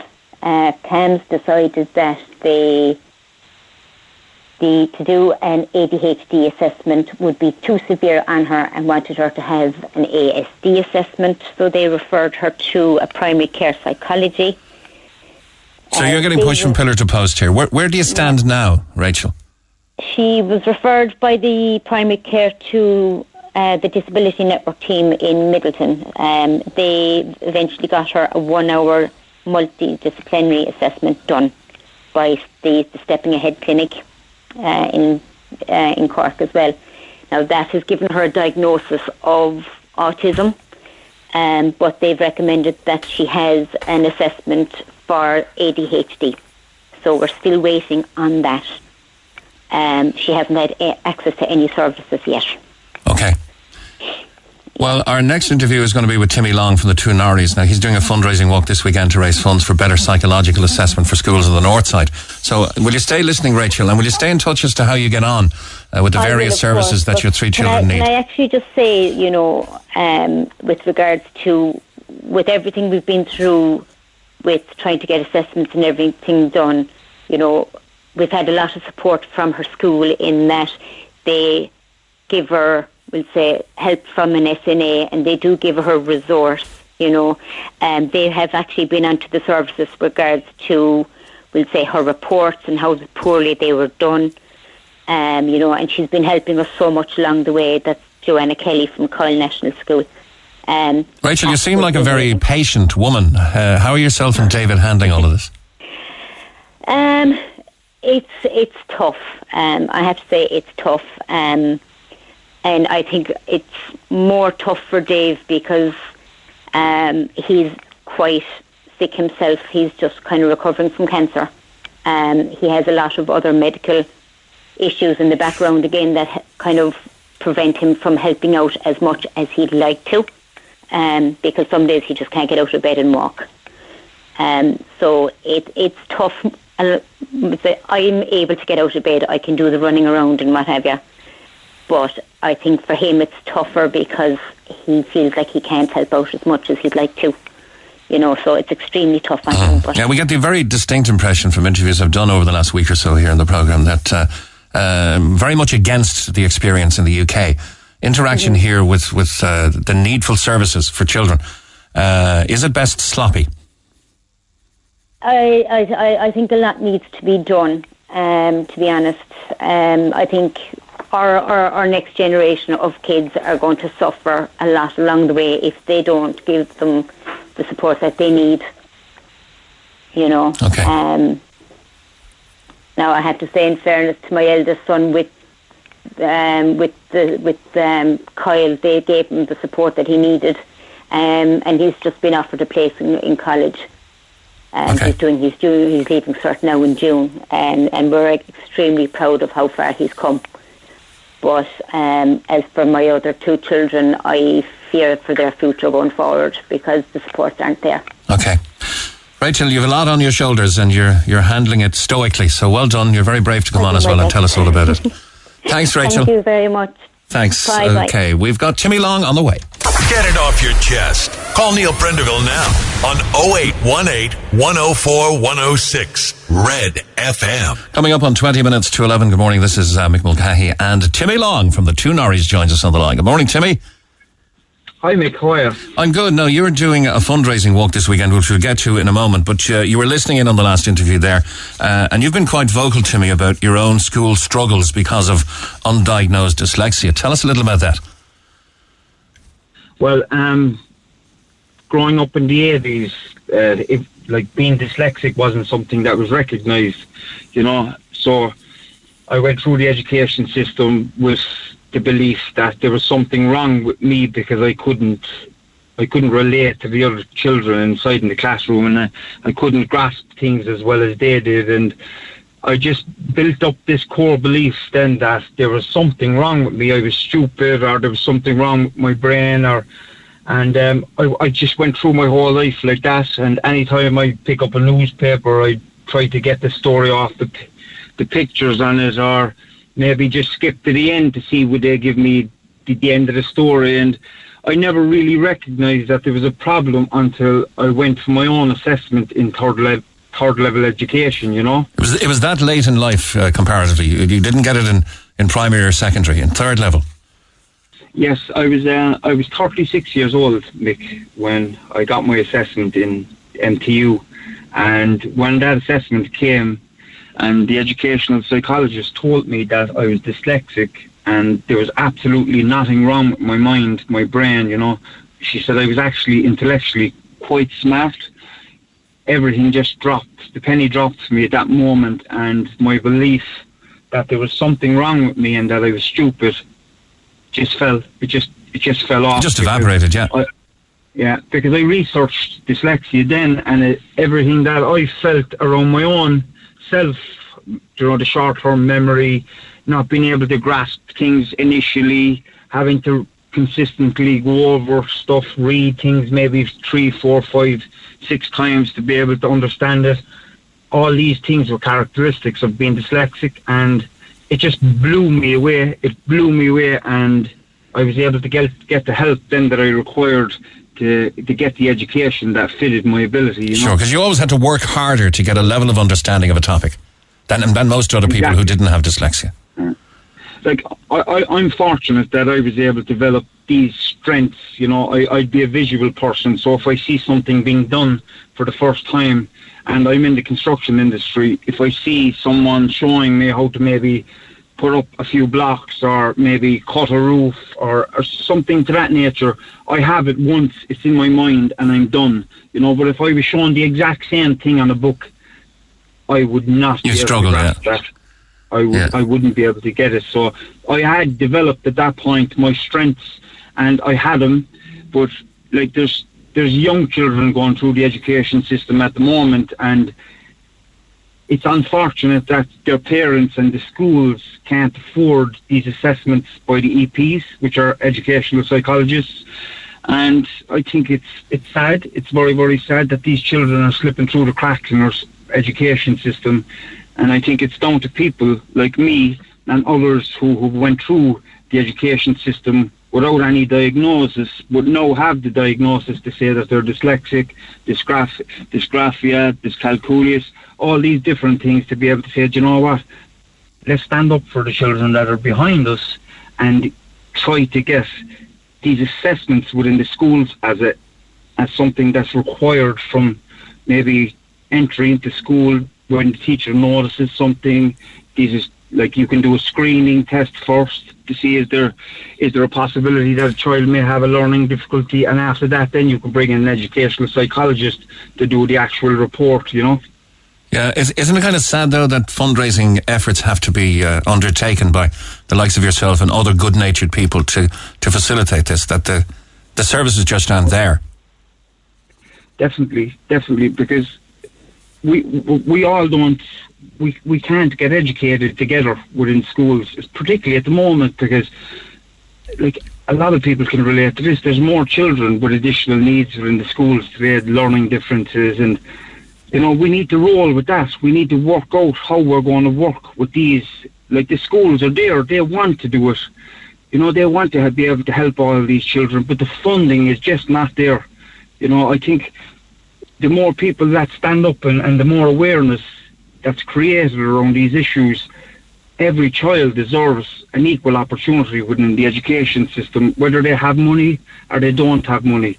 You know, and, and is my belief as well, Mick, that the children that do get these educational psychologist assessments, they'll go on with the without the core belief that I had in my own life that I was stupid, that there was something wrong with my brain, that something may have happened to me, you know. And these kids will go on and, and they won't have these beliefs, and the, the the success stories that will come from them. And it's also like it, I, I believe that there'll be a drop in homelessness, drug addiction, um, crime because of these, because we'll have more students that are getting their needs met at a young age and they can go on then in the education system with an education that meets their ability and their needs. Yeah, because the, the assessments can be liberating, really, can't they? Would that be the right word? Oh, they can set you free a little. Unbelievably, Mick. Like when I had my one done, it just it changed my whole perception because I was really, really struggling in third level education. I, I, I went through four or five, six years of education at that point, and and I did really struggle because every time I came across a problem, maybe through the, the maths I was doing or the English, you know, I didn't understand words and sentences, and when you don't understand the first sentence, how are you supposed to keep going? You know, if you're sitting in a lecture, but Timmy, can, can, be- before before we look at, at the journey you're about to undertake on Saturday, and, and just in case any of our listeners were on the moon recently, um, could you could you give us the sixty second life story? You know, from the the alcohol and drug addiction to prison to education to podcast to national TV and radio stardom. I'm, I'm, I'm well known now for for rambling on a little bit. So sixty seconds. Go on, let's try one. Uh, right. Um, I grew up in, in Knocknaheeny in the north side of the city. You know, there was. I grew up with my two younger brothers, my mother. A lot of mental health issues were in the family environment growing up. Got involved in drugs at a young age. Um, left school at a young age. Went on, got involved in crime and drugs and all everything that goes with that lifestyle and stopped drinking at the age of 31, went to prison, got an education then inside in prison, done the equivalent of the junior cert, and I kept going then from prison to the outside, I done the equivalent of the leaving cert on the outside, and then I went on to third level education where I have now got uh, an, an honours degree in construction management, and I also got my qualification as a carpenter joiner, and I now have my own construction company where um, we're we're busy. but that's that's it in a nutshell. And the podcast, then myself and James, we started it about two years ago, where we sh- shared our, our own stories initially, and we bring people on then to share their stories of, of mental health, drugs, prison, social issues. Uh, Everything that needs to be spoken about within society. That's And I heard, I've, I heard a very strange statistic as well, and uh, correct me if I'm wrong, and I'm sure you take a certain amount of pride in this as well, but it's the most listened to podcast in Irish prisons. Yes, uh, it's it was brought into the Irish prison system there recently, and it's been it's actually been broadcasted on the Irish prison channel where it's visual. They they take the videos from YouTube and they play them, and the amount of feedback we've gotten from prisoners that get out get out of prison and who have been listening to the podcast inside is, is phenomenal. Like they they now believe that they, their lives can be changed because of my own uh, story being shared and James's story being shared and others who we bring on, and they believe now that they can change as well. So a lot of them are going into education for the first time. You know, they're getting the help they require. The Cork Alliance are helping them on the on the road. Like it's it's absolutely amazing, um, Mick. You know, this journey that I've been on, it's been up, it's been down. You know, there's a lot of you, you get a lot of it. A lot of like, listen, myself and James, we live the past as well, and you know, it, it, it that can come back as well. But we just kept motoring on, Mick. We kept doing what we're doing. We believe in what we're doing.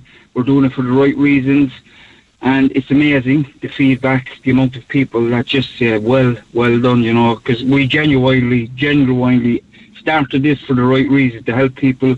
It was never for fame. It was never for anything other than just try to help people, to share people, you know, and we just keep doing it. We keep doing it on a daily basis, and a lot of people have gotten a lot of help from it, and they've gotten routes to recovery, routes to education, and it's just it's been massively beneficial to a lot of people during lockdown who, who may have suffered with addiction problems because it was their go-to on a weekly basis because the meetings were locked as well, you know. Uh, because of who you are to me and, and all you've achieved, I've, I've probably dwelt a little bit longer uh, away from the, the reason you're doing all this, and, and that is. Uh, uh, at the weekend, you're going to undertake a 16 kilometre fundraising hike from uh, Torc Waterfall to Kenmare along the old Kenmare Road. Now, the reason here is to support Walk This Way uh, to a wider education. So, this is going to focus on assessing children in three particular schools St. Mary's on the Hill Primary School, Terence MacSwiney Community College, and Churchfield Padre Pio Primary School. So, uh, that's all happening on, on Saturday. Can people join you, or is it just financial support you need? Anybody can join us. You know, it's a safe enough walk. It's all it, there's a bit of terrain, but it's not. You're not climbing Carrauntoohil. Just put it that way. Anybody can join. We're meeting in the car park for about quarter to half past nine, quarter to ten, and we're taking off then at 10 a.m. So um, everybody's welcome, but if anyone wanted to donate, they can go onto the GoFundMe page, which is Walk This Way to a Wider Education. And I would particularly ask anybody that did go through the education system and had any form of learning difference undiagnosed and later on in life got a diagnosis to be able to just do what they can because these assessments, these 30 assessments are going to change children's lives. And there's also an aftercare project where we have a lady by the name of Georgie Cooney. She's she's uh, going into the schools to educate teachers around different learning differences and how each child can, can be helped to their particular requirements, you know. So it's a great project. Okay. Do you ever tire of doing good stuff for people? Uh, after this, no, Mick, I, will uh, I'll give it a break for a while because um, I have to give my own my own family a little bit more time, and that's the reality of it. You know, sometimes I get so caught up in trying to help other people that I I forget about the people within my own home, and, and I'm going to focus a little bit more there after after this walk. Well, nice for them to hear that now as well, Timmy, isn't it? Exactly. All right, exactly, man. Yeah. Brilliant. Uh, we've yet to meet, but uh, I'm sure we'll we'll uh, we'll We'll uh, have a cup of tea sometime. And uh, I do enjoy, I, haven't heard many of them, but I do enjoy the Two Norries podcast. Uh, continued success in all you do. Uh, I'm sure TV beckons after the uh, the national radio career. Uh, will surely be good to you. And thank you for coming on this morning. And the very best of luck. that GoFundMe again is what? Walk this. Walk. Walk this way to a wider education. Okay. one of the two Norries, Timmy Long, thank you for coming on this morning. Cheers. Thank you. To Neil Prendeville now. 0818 104 106. Cork's Red FM. And to get through some of the text coming into uh, 086 in our news with Lana and in the newspaper uh, review, uh, we mentioned the Gardaí have said the number of assaults in Cork is rising across all three divisions. And according to their stati- uh, statistics, attacks across the city and county uh, that have caused harm have more than doubled between January and April, up from 47 in 2021 to 98 in 2022. That means there's an assault causing harm happening in Cork on average once every second. And we asked the question on social media, do you feel safe in Cork? And have you seen the rise in these violent attacks? And some of your reaction here, I won't get to it all, but uh, a texter says the government has closed hundreds of Garda stations across the country over the last few years. In Cork, they closed MacCurtain Street, Barrack Street, Old Mallow Road Station, and possibly more. Other stations are only manned for a few hours, like Carrigaline, Douglas, and Ballincollig. Also, a lot of Gardaí who claim uh, they're injured do a cushy civil servant role in the office and never arrest anyone or attend court or go on patrol again. Two very uh, different elements in one text there. It's become very unsafe to explore Cork and go shopping or dine out. There's always something that gets in the way when you're trying to have fun as gangs can come upon you and start trouble. Gardaí need to be more focused on the busiest streets that have seen way more assaults over the past few months. No, it's not safe at any time in the city centre anymore. We need more guards in the street to protect us. I don't feel safe there in the daytime. Never mind the nighttime, says a texter. We should be tougher on people who assault is the answer. If you assault someone for no reason, it should be five years with no parole. No one, absolutely no one should raise their hand to another human being. It's archaic and needs to end. And it's got nothing to do with the end of uh, restrictions. Now compare those numbers to the same period during 2019. The last time people were all free to be out and about, and you'll see that the assaults uh, were quite prevalent then as well. You don't need to go to the city to feel unsafe. Towns have become very rough with antisocial behaviour too. And that's uh, some of your comments uh, on our social media and on 0868 104 106. Now, during the last interview, I was bombarded with beautiful pictures from uh, a friend of mine, a dear friend of mine, uh, Rob O'Farrell. And welcome to the world, Ivy May O'Farrell, born on the 2nd of May at 8.2 pounds at 1.52 a.m. So to Rob and Laura, very proud parents, massive congratulations and a shout out to all the staff at the maternity ward in the CUH for their incredible support helping to bring uh, our gorgeous daughter into the world. Welcome to the world, Ivy May O'Farrell. I'm Lana O'Connor. Red FM News is first for local, national and international news and you can stay up to date by tuning into our hourly news bulletins or by clicking on redfm.ie. 104 to 106 Red FM. This is the Neil Prendeville Show. And now, as they say, to something completely different. Good morning, Sandra. Hi, good morning. Hi, Mick. Thanks for having me. It's a pleasure. Now, you're in West Cork in Ballylickey near Bantry, a beautiful part of the world Right. at the end of the Bantry line there. And, um, Absolutely. yeah, which is the shortcut, really, isn't it? If, if uh, those who know their way through West Cork will always take the Bantry line. If I can, rem- if I can remember. Absolutely. The best I- I- way I- to find us. I know it involves Kale Kill, and I know it involves, it goes out there by, um, not Coachford, is it? Coppeen is, uh, yeah, Coppeen. Coppeen. Crookstown, Coppeen. Yeah, that way. Yeah, but Mm-hmm. don't don't miss that fork in the road, or you'll end up in the wrong place. Anyway, you you found you founded something quite unique. It's an animal assisted uh, therapy centre. That's right. It's called Harry Henry Care Farm. Oh, say that again, please. So, Harry? Harry Henry. Harry Henry. Harry Henry is a horse. He's a very hairy horse, and he is the co-founder of My Care Farm. So he's just turned 18 years old, and in 2013 we started out as a team, him and myself, uh, to help children and adults with um, all sorts of challenges. Uh, uh, to help them with emotional needs, uh, social, physical, cognitive, and what we offer is therapeutic riding. So people actually get up on the horse, and uh, the care farm bit then is where people just spend time on the farm. They might join in with uh, different jobs around the farm, or just bond with the animals. Uh, we do camps as well, and it's all for the benefit of the of the people who come here. Okay, I was trying to place the accent, um, but you're from Oh. Germany and you're here with us for 25 Germany, years. That's right. Born and raised in Germany, but then I moved here in the late nineties, and we've been on our land uh, since 2000 and oh, uh, 2005. Yeah. Okay, so and, and and this gives birth to a very kind of a new concept, I think, or maybe it's not new, but it's called care farming. And care farming is the therapeutic use of farming acti- activities. I have a little nephew and all he wants to be is a farmer, so I'd say he'd love this. The purpose of care farming is to promote mental and physical health and emotional well-being by giving people the opportunity to spend time with and work with farm animals such as sheep and donkeys and pet rabbits and dogs and hens and ducks and geese, and by exploring and experiencing uh, the natural environment on the farm. Correct, absolutely. That's what we do. And it would be, you know, there's different concepts out there. Some people might have heard of social farming or all sorts of, you know, pet farms, uh, open farms, that kind of thing. Uh, what's different with our setup is that people come here because they might have a particular challenge they are facing or special need or um, a, a problem or something something they struggle with.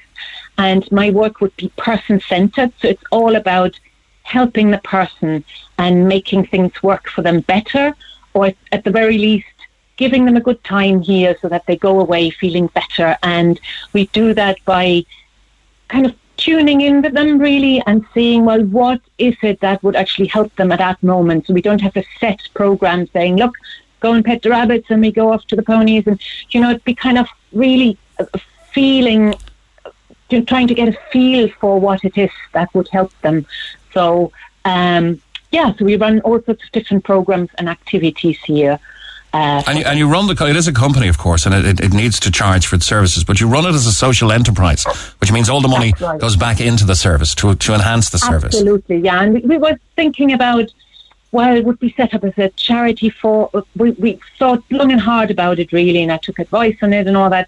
And uh, it's just the big struggling point is that it, it is it costs money to run a charity just as an institution.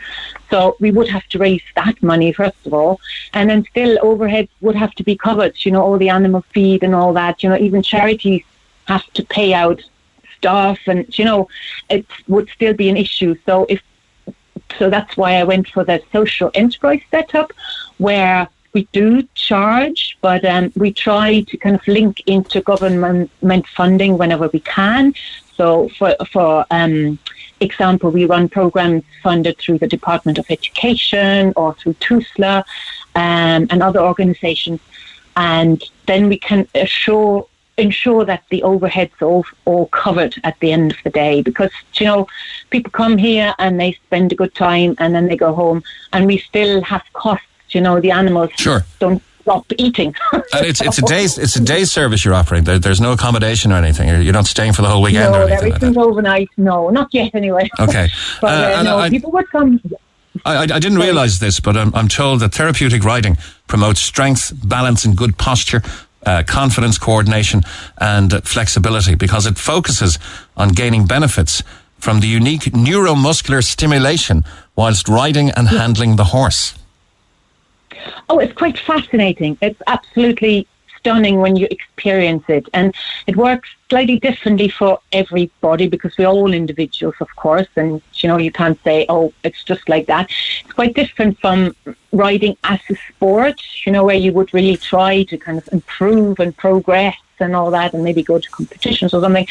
So uh, the therapeutic riding has to focus off again, you know, benefiting the person. So that could be just sitting on the horse and being carried, or actually maybe picking up some basic riding skills or doing games and activities on horseback. Because the great thing about sitting on a horse is that most people find it very, very relaxing. Taken that sporty element away of, you know, faster, better, higher, whatever. You know, if you just sit on the horse and tune in with that movement, it actually does something to our body that can be very, very deeply uh, relaxing and it can regulate our nervous system as well. So Okay. that could be either stimulating it or it could be calming it down. So, and that of course has a great knock on effect then on our brain, because if we are more relaxed, our brain is more relaxed, it reduces stress, we are more open to learning, um, our stress levels go down, which improves our physical health. So it works on so many different levels. It's working. Yeah, it's it's an intriguing uh, enterprise. I think it's, it's it's all new on me, so I'm learning a lot here. Yeah, Uh, But you, you, you've put out a call for volunteers, and you're running children's camps as well, are you? That's right. So uh, we well, we only started, and back in 2013, I started kind of in with a tiny minimal service just to see, you know, would it work because it was quite a new concept in Ireland that uh, at that time still. So and then it grew and grew and grew, and now we run uh, children's camps, we run summer provision, we run adult groups, training courses, all sorts. So and of course, you know, we need people to help us and we're we're very very grateful. I mean over the years so many people have given their time and energy to help us with the camps um just you know helping with the children or tacking up the horse or you know closing gates Sure. after our groups and that kind of thing. So and it's a, it's a very very re- rewarding work so So it's I- rewarding all I round. think- It's a, it's a win-win for everybody, really, for the for the volunteers and for those gaining benefit from the service. Uh, I've I've publicised many many good things and good companies and and lots of good ventures, uh, but I've never uh, ever publicised something quite as unique as Harry Henry Horse Disability Therapy Service. Yeah, there you go. yeah, and we, I mean, see, we try to improve our services all the time. That's the nature of a social enterprise, you know, to always go with what's the demand, what's the need out there in the community, and then try to meet that by improving and developing. So what we just did, and I don't know if I have another couple of minutes just to mention that. Um, I took one of my therapy horses just recently, end of March, and I set off. I went all the way up to County Cavan and we rode across Ireland uh, because we needed to do a fundraiser because we needed a, a barn to have a bit of shelter from the wind and rain. So we said, why don't we just ride for a long time to, to raise awareness for our Go, GoFundMe campaign? So we did what we called the Harry Henry Homeward Bound Tour. And uh, it took us about two and a half weeks. And we rode all the way from County Cavan back to County Cork. And it was just, it was an absolutely epic trip. And people were so generous. And it was just fantastic. And we raised a lot of money. Not quite, we haven't reached quite our target yet, but the GoFundMe is still going. So, you know, if people want to look us up, feel free. But um, so what we have now also is a small indoor space so that it does, you know, in West Cork, it does rain in summer as well, unfortunately. So, How can people um, get in touch yeah. with you, Sandra, if they want to avail of your services? Oh, um, we have a website, uh, www.harryhenry.com, and we're on Facebook as well if you look us up. so you you can't really miss us. We are. You won't forget there, that one. so- www.harryhenry.com. Sandra, thanks and uh, every every best wish for your therapeutic riding service in Ballylickey in West Cork. Thank, you very much. Thanks. Thank cheers. you. Okay. Bye Thanks. for now. Bye bye. Now I'm going to take one more caller before we go for a break, and that is Hannah. Good morning, Hannah. Good morning, Nick. How are you? I'm very good. You were at the protest march uh, over the last I was. week. Uh, uh, tell me about your, your daughter, 18 months old. Yes, and our daughter has life limited condition. She has global um, development delays. She's non-verbal, no movement, peg fed. She's around the clock, um, medicine, feeding, you name it. She has it, you know. Okay. And who's looking after her? I am, you know, um, we do have some HSE home package for night nursing, but that has not been filled since me last home last October. And is daily, weekly, monthly phone call, text, email, begging, asking where are the nurses. Like we've been listening to the show, and I don't think finance, money, funding is the issue. Like you said yourself, it's management. Management of those money is the issue. HSE is throwing money at these care agencies, hoping they will solve the problem. Our tax money are going towards these fundings. HSE is giving the home care agency those monies, and they're not sending out the nurses. It's our problem. Okay. How, how long do you think you have with your, your little 18 month old? We don't know. That's the million dollar question we have asked. Like, all our energy and time spent fighting for her rights, she could be gone next year. And all we have is precious time. We just have to think every day is today is her time, you know. Yeah, but you, you, Uh, you, know, you want to spend quality time with her, but you also want to spend better quality time if she was, if, if, if her Yeah. rights you know, that you're fighting for were fulfilled for you. Absolutely, you know, and everyone's stories is very similar from the from the march on Friday, and it's so emotional listening to other people going through the same thing for much longer than we have been. People, their kids are much older than Mila, but it is it's heartbreaking to hear as well, you know. But also to know we're not alone. It just it's disgrace for us. Everyone's been put through, you know. In an ideal world, what services would you avail of and, and, and what services does Mila need? Mila needs what's granted, promised to her from HSE home nursing, filled six nights a week is what we were promised. Ideally, yes, we love those. Also, there's no special need preschool available in Cork except charity run child vision. So Mila have nowhere to go that's run by HSE or anywhere to go at all in this case, but child vision coming to next year September. We have no respite care. Uh, there is respite service for children over six years of age in Cork, but no one under six. So we have no respite care. Okay.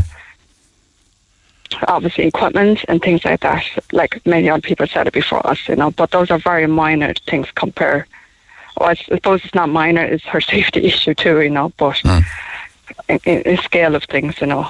So where, where do you go from here? Just keep trying?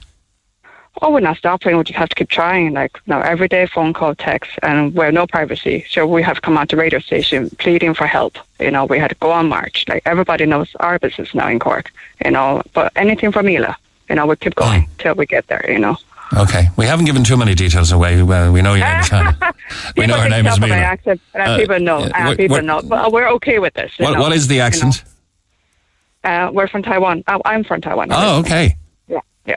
So, so like people know I'm, I'm very involved, and, and we will try to fight not just for our daughter, but for all the children. You know, everyone have their rights. It's their basic rights, human rights. You know.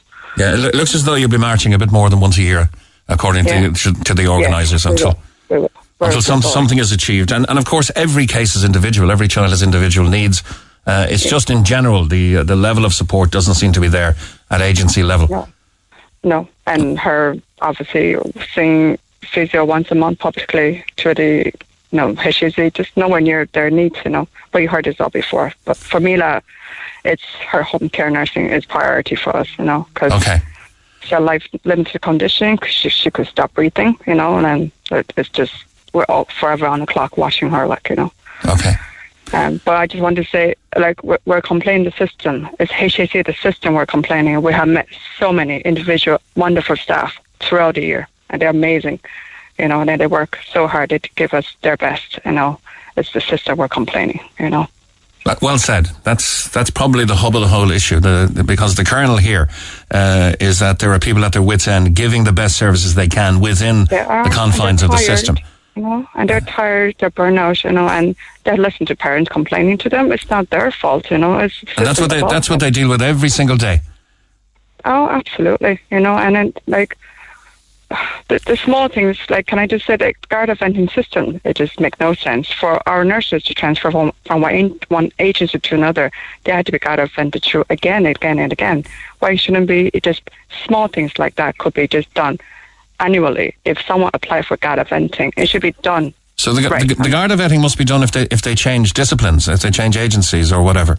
Uh, it, exactly, or, or It, it doesn't stand for a year or two years that you're of good character. Okay, that's that seems like needless bureaucracy.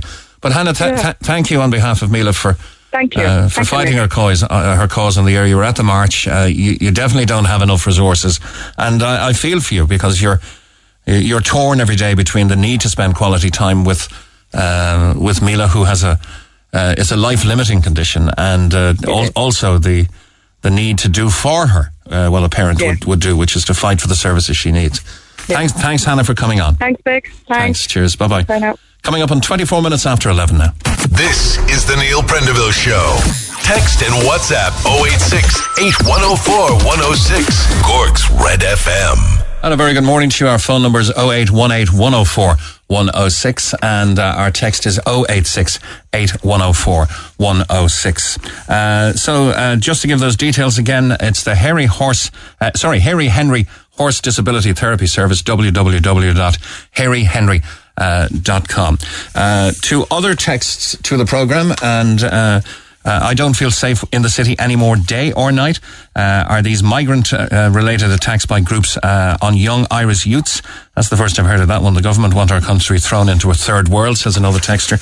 Uh, and sticking with the negativity, uh, when you make the city an empty and quiet place suitable for unscrupulous and somewhat questionable characters to hang around because of the lack of people in the city, it's not that shocking. Assaults are doubling because the system cannot keep up with arrests. There's a serious backlog. It's got nothing to do with lockdown. The prisons are full and the courts are jammers already. And uh, when you have criminal scumbags in government, their values and morals are reflected on the street and throughout society or what passes for it these days at large. That's a fairly heavy one. Uh, let's take a little bit of music. We don't play much music on the program at this, uh, as Bono has uh, announced that he's releasing his memoirs and all of the chapters will be called after, um, after U2 songs. I wonder will this be the first chapter? One.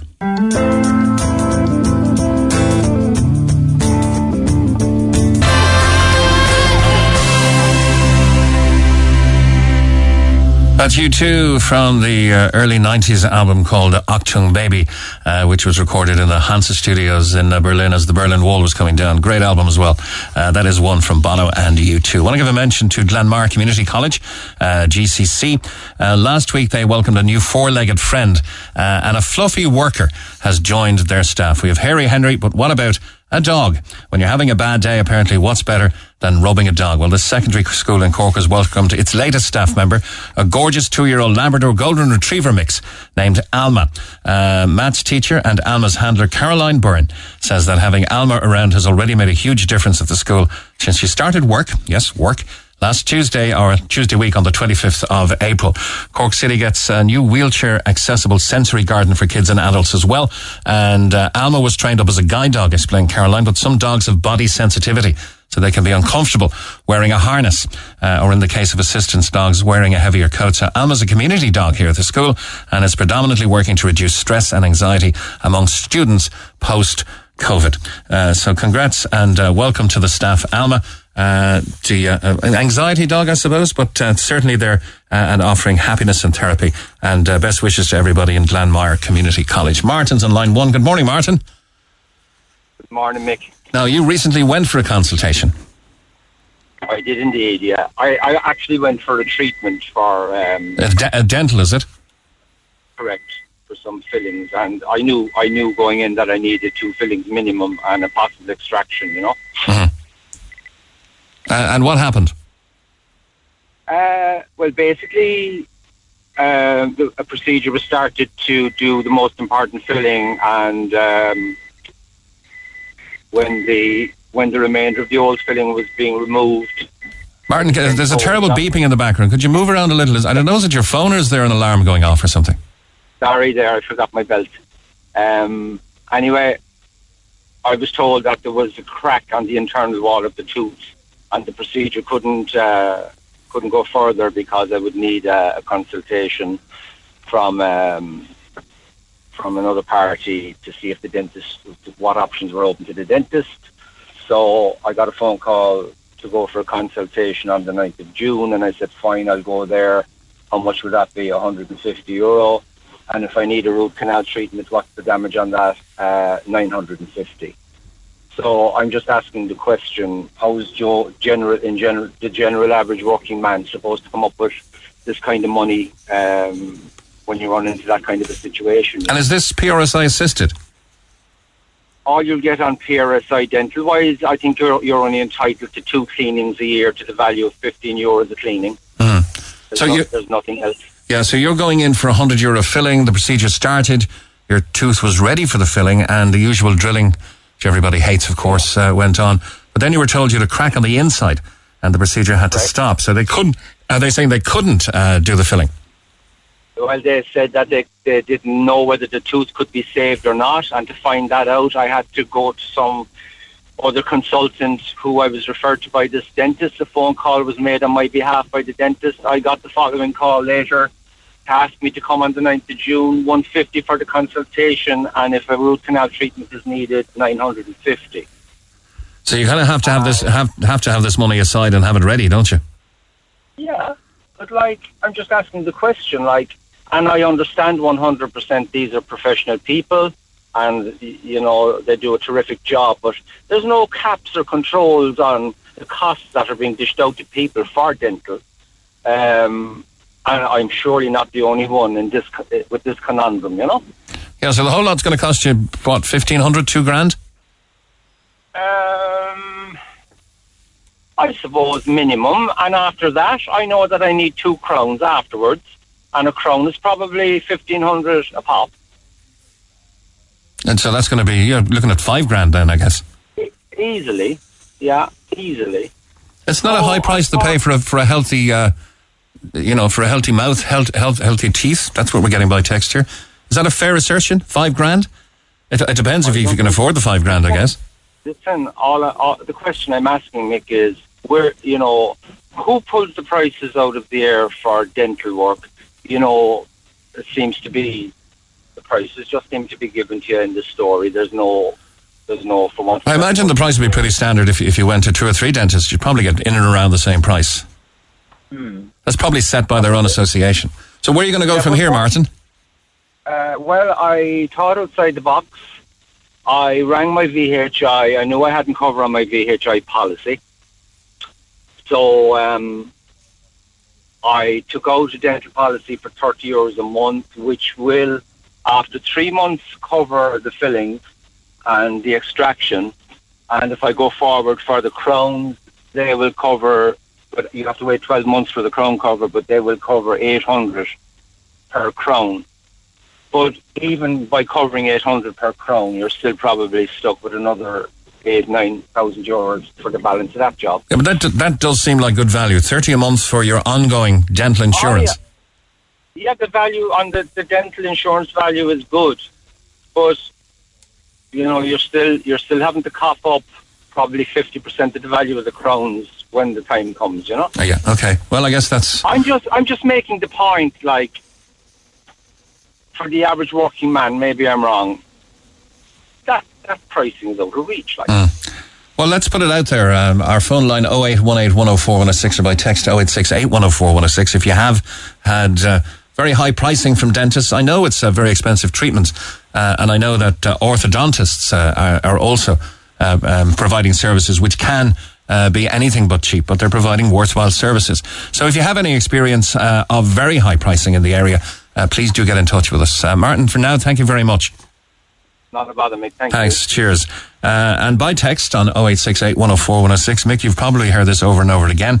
How come our government can find millions to resolve issues that are external to this country or find millions for penis implants uh, on the HSE? Yet when it comes to funding for children with disabilities in Ireland, they plead the poor mouth. No funds available. It's nothing short of discrimination against our own kids. This government should hang their heads in shame, but they won't because they do not care. So says Sean. Now, the topic of coal also raised uh, the ire of uh, a few people and uh, got some comments in. All those houses with no fireplaces will be putting in wood burning stoves in the future, says one texter. Hi Mick, 22 years ago, the houses in Pembroke Wood in Passage West were built with no chimneys and people couldn't believe it. Uh, and laughed at them and how things have changed. I'm a loyal listener and love the program. Another texter said, have a look at Michael Healy-Rae's video on this carbon tax rubbish. It's on his Facebook uh, page. It's a scam. Smokeless coal is very smoky, for God's sake. I was sent one yesterday of Danny Healy-Rae giving about, out about the Russian ambassador, and we should get a good hold to him, uh, a good hold to him. Uh, and not let him leave the country. Uh, you'll probably find that on YouTube if you're uh, interested there. And uh, Mick, in relation to coal, introducing smokeless coal is crazy, as it doesn't produce enough heat to get back boilers or stoves circulating. This government cannot ban a product uh, without providing an adequate substitute. Somebody else told me that uh, all, all, of the dairy herds in the country are producing much more harmful emissions uh, than all of the uh, the cars and lorries on the road. I'm open for correction on that one or for some enlightenment, but that's a crazy statistic if it's uh, if it's true in the first place.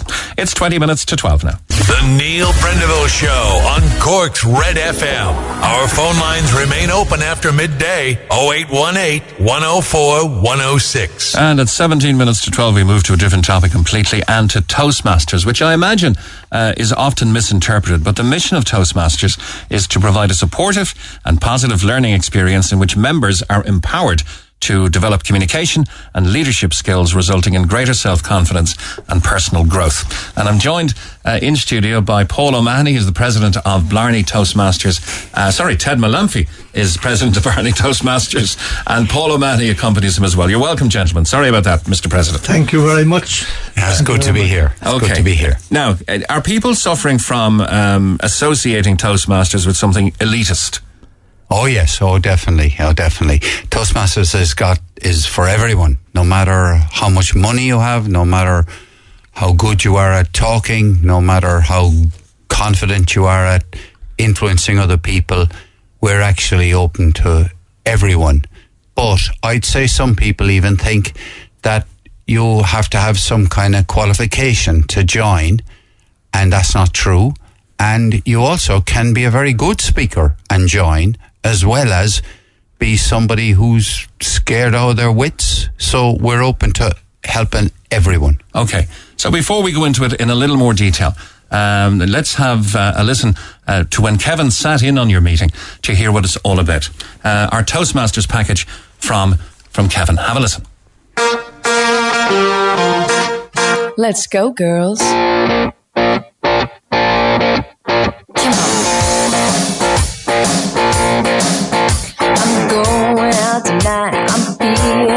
Well, that's quite enough of Shania Twain. Shania and I go a long way back, and I'm going to explain to you why and why it matters to you. This evening, this is an opportunity for you to be with us at the 970th, 970th meeting of Blarney Toastmasters Club, a club that was founded in the first month of 1975. Where were we, Marcus, today? We were in India. We were in Qatar. Oh, we were in Qatar, right? Okay, we were in Qatar, Mar- Marcus and I, and Marcus is coming to us this evening from Vancouver. The next uh, role we have in the meeting is the role of grammarian. I'm going to invite uh, the club president, Ted Malanfi, to tell us why do we have the role of the grammarian? How is he going to play it this evening? Ted, the stage is yours. Thank you, Mr. Toastmaster. Well, you can see a word over my head, ladies and gentlemen. And this is something that the grammarian does. He introduces a word of the day. And the word that I'm introducing now is doughty. It's an adjective. And it would mean resolute, brave, and determined. And I think that fits in nice. I'd like to invite distinguished Toastmaster Sonia Monrose, all the way from St. Lucia, a really, really good friend of mine. You are the R counter, Sonia. What does an R counter do? Why do we have it, and how will you do it? Thank you, Paul. Good day, fellow Toastmasters. It's a pleasure to be here with you in Blarney Toastmasters Club. And, uh, slot in the evening's proceedings, and this is where we have a person who has prepared something specially for us. This evening, the uh, speech of Nicola Connie will be evaluated by Moira O'Brien. Moira, would you like, as uh, Nick's evaluator, to tell us what is the purpose of Nick's uh, speech this evening? How long ago since you gave him the title of his speech?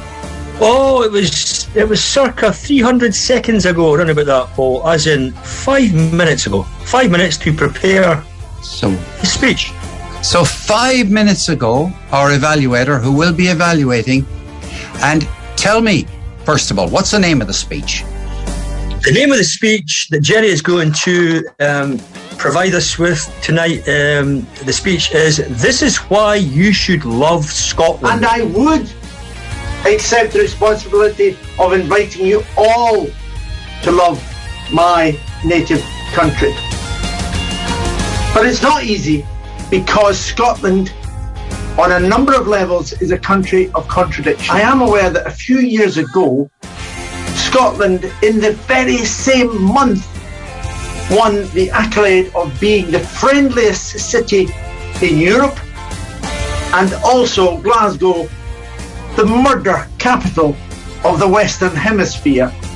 I can only assume that Glaswegians would stab you and then offer to take you to the hospital. I like the, the humour. That got me smiling about the kind of dark humour about the stabbing. And, you know, it's from somebody. And then they'll take you to the hospital from a Glasgow person, you know. I got smiling as well.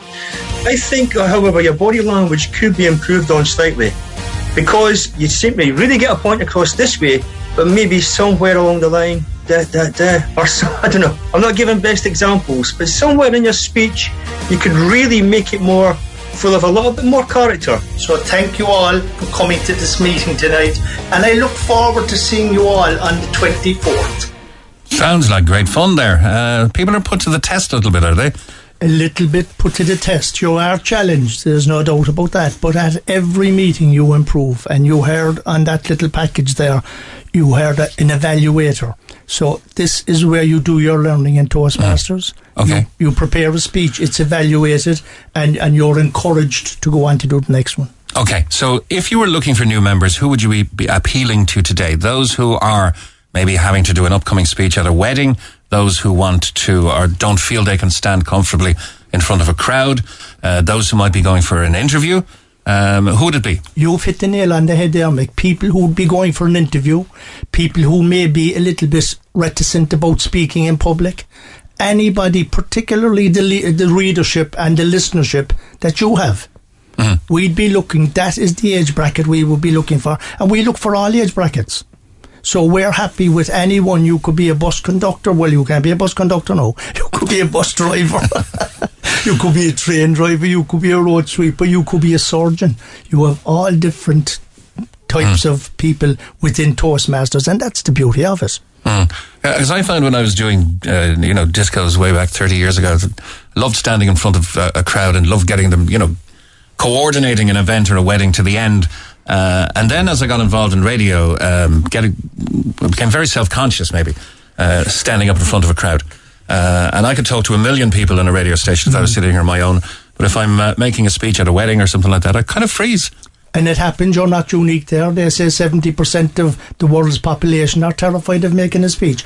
In actual fact, there's, there's a nice little analogy or a nice little saying. They say that the person who's so afraid of making the speech, he'd nearly prefer to be in the coffin rather than giving the eulogy. very good. Yeah, I came across one very good thing uh, where, where the uh, a Canadian girl marrying an Irish uh, friend of mine uh, had a wedding MC, and the wedding MC took all of the duties away from the uh, the best man and allowed the best man to concentrate on what he's going to be remembered for. Which is the best man's speech. So they, you know, they kind of coordinated everything through the MC. Paul O'Mahony, what what has Toastmasters brought to you or done for you? Oh, it's given me terrific opportunity to practice talking to people like you. or or anybody else for that matter, you know, because I I was in England for thirty years, and I wasn't in Toastmasters at all, and it wasn't until 2015. What's that? About nearly seven years ago. I uh, I joined. I just went along, and I found that. The thing that got me in, actually, tell you the truth, Mick, is that uh, they were so blooming friendly, so um, supportive. Even if I have to say, even if you weren't particularly good, you came out with your head up high, given great praise and support because no matter how good or even how bad you are today, it's what you're going to do the next time that matters. So if you're terribly good, you can get a bit better.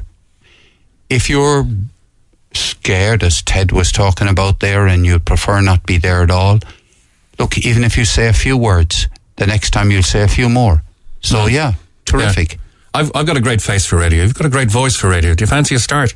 I do actually. I've been a podcaster since 2008. Oh, really? Oh, yeah. I do a lot of a lot of. But look here, we're not here to talk about me. I know. Uh, but look, it, uh, I'm just remarking. You, you you're both comfortable at the microphone, which I think is Oh, one yeah. of the. Mm. Yeah, that's true. Yeah. Actually, it's one of the things you can do in Toastmasters. By the way, we have a the, the big thing is the education system we have. We have a huge education program. People think it's all about going to meetings, but actually, it's a bit like uh, you get access to something that's a bit like a university education. Uh, because it's online, all there for you. And one of the projects you have in there is setting up your own podcast. So it shows you because you go into it and hmm. get all the material and advice how to do a podcast. And then what you do in a Toastmasters Club is you come along, you say a few minutes, three minutes speech about your own podcast, and then you play a 10 minute extract. Okay. That's that sounds very interesting. Is it, it? Would it be fair to say then that the title Toastmasters doesn't really do justice to the scope of activities and benefits that can be I do, gained yeah. through membership? I'd agree with you, Mick. In actual fact, Toastmasters International is exactly what it is an international communications organisation. Yet we're very weak at promoting ourselves, mm-hmm. promoting it as an organisation. It's an incredible organisation, and as Paul said, you actually get a university education. And the beauty of it is that you learn by doing. So all your learning is subliminal, and you're you're you're downloading it every time, and every time you're you give a speech or you give an evaluation, you're learning all the time, and that's the beauty of it. For about a hundred euros a year. Tell me about uh, your table topics. Is this sort of a table topics is a fun part of the meeting. This is where you're really challenged. You're you you're you're going to be given a topic. No, you don't know you're going to get the topic. The topic might be off the top of You're your head. tempting me. You, you, You're yeah, I'm tempting tempting me. you. I'm tempting you. Yeah, I might give you a topic, Mick. You'd never know. Oh, please if I don't. was to say to you, what is the beauty of being a, a, a Red FM um, microphone expert, or do they call them my, my, my jockeys or something like that, or Uh, what, what? disc jockeys? A disc Uh, jockey, yeah, disc jockey. So if I was to give you that as a table topic, and you'd have to have two minutes, timing Yeah. is very important. So Okay. that you'll have topics like that thrown at you. I don't know. I only, I've only got two two minutes. Let's say 60 seconds then. if I was to give right. you, which one of you wants to take the challenge? Both of us will take one if you want. All right. Uh, let me uh, pick a topic. Um, uh, home is where the heart is. Home is certainly where the heart is, Mick. I'm so lucky to have been born in Ireland. But even more than that, I live in a place called Waterloo by the grace of God. And my heart will definitely be there, whether I'm alive or whether I'm dead. Have you ever been to Waterloo, Mick? I have actually. Yeah. Waterloo is one of the most beautiful, spectacular, scenic areas that you can ever wish to meet, to go to. And we have a small community out there called the Waterloo Renewal Group. And some of the work that we do out there is it's it's it's not work. It's it's what we love to do. Oh, you're good. Do you ever think of going into politics? He's already in politics. You know that he's here trying to persuade people to join Toastmasters. It seems like a good, fun, uh, happening thing to do. So it's uh, you meet twice a month, and you're still meeting virtually, though, are you?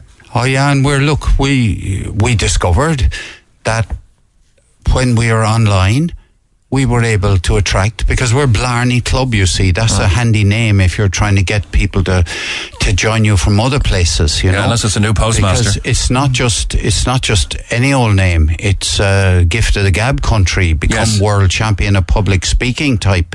If you kiss Oh, the so- Blarney Stone. So oh, you, yeah. you, you must have Toastmaster clubs wanting to visit because of, Oh yes. Oh, yeah, And we yeah. have people from all over the world. give them a rub of the green, is it? Oh yeah. but we have uh, but we have uh, people in Cork City too as a member. You see, so Mm. you can uh, you can be living in Cork and you can uh, join Blarney Toastmasters. And if it suits you, we meet on the second and fourth Tuesday of every month at eight o'clock.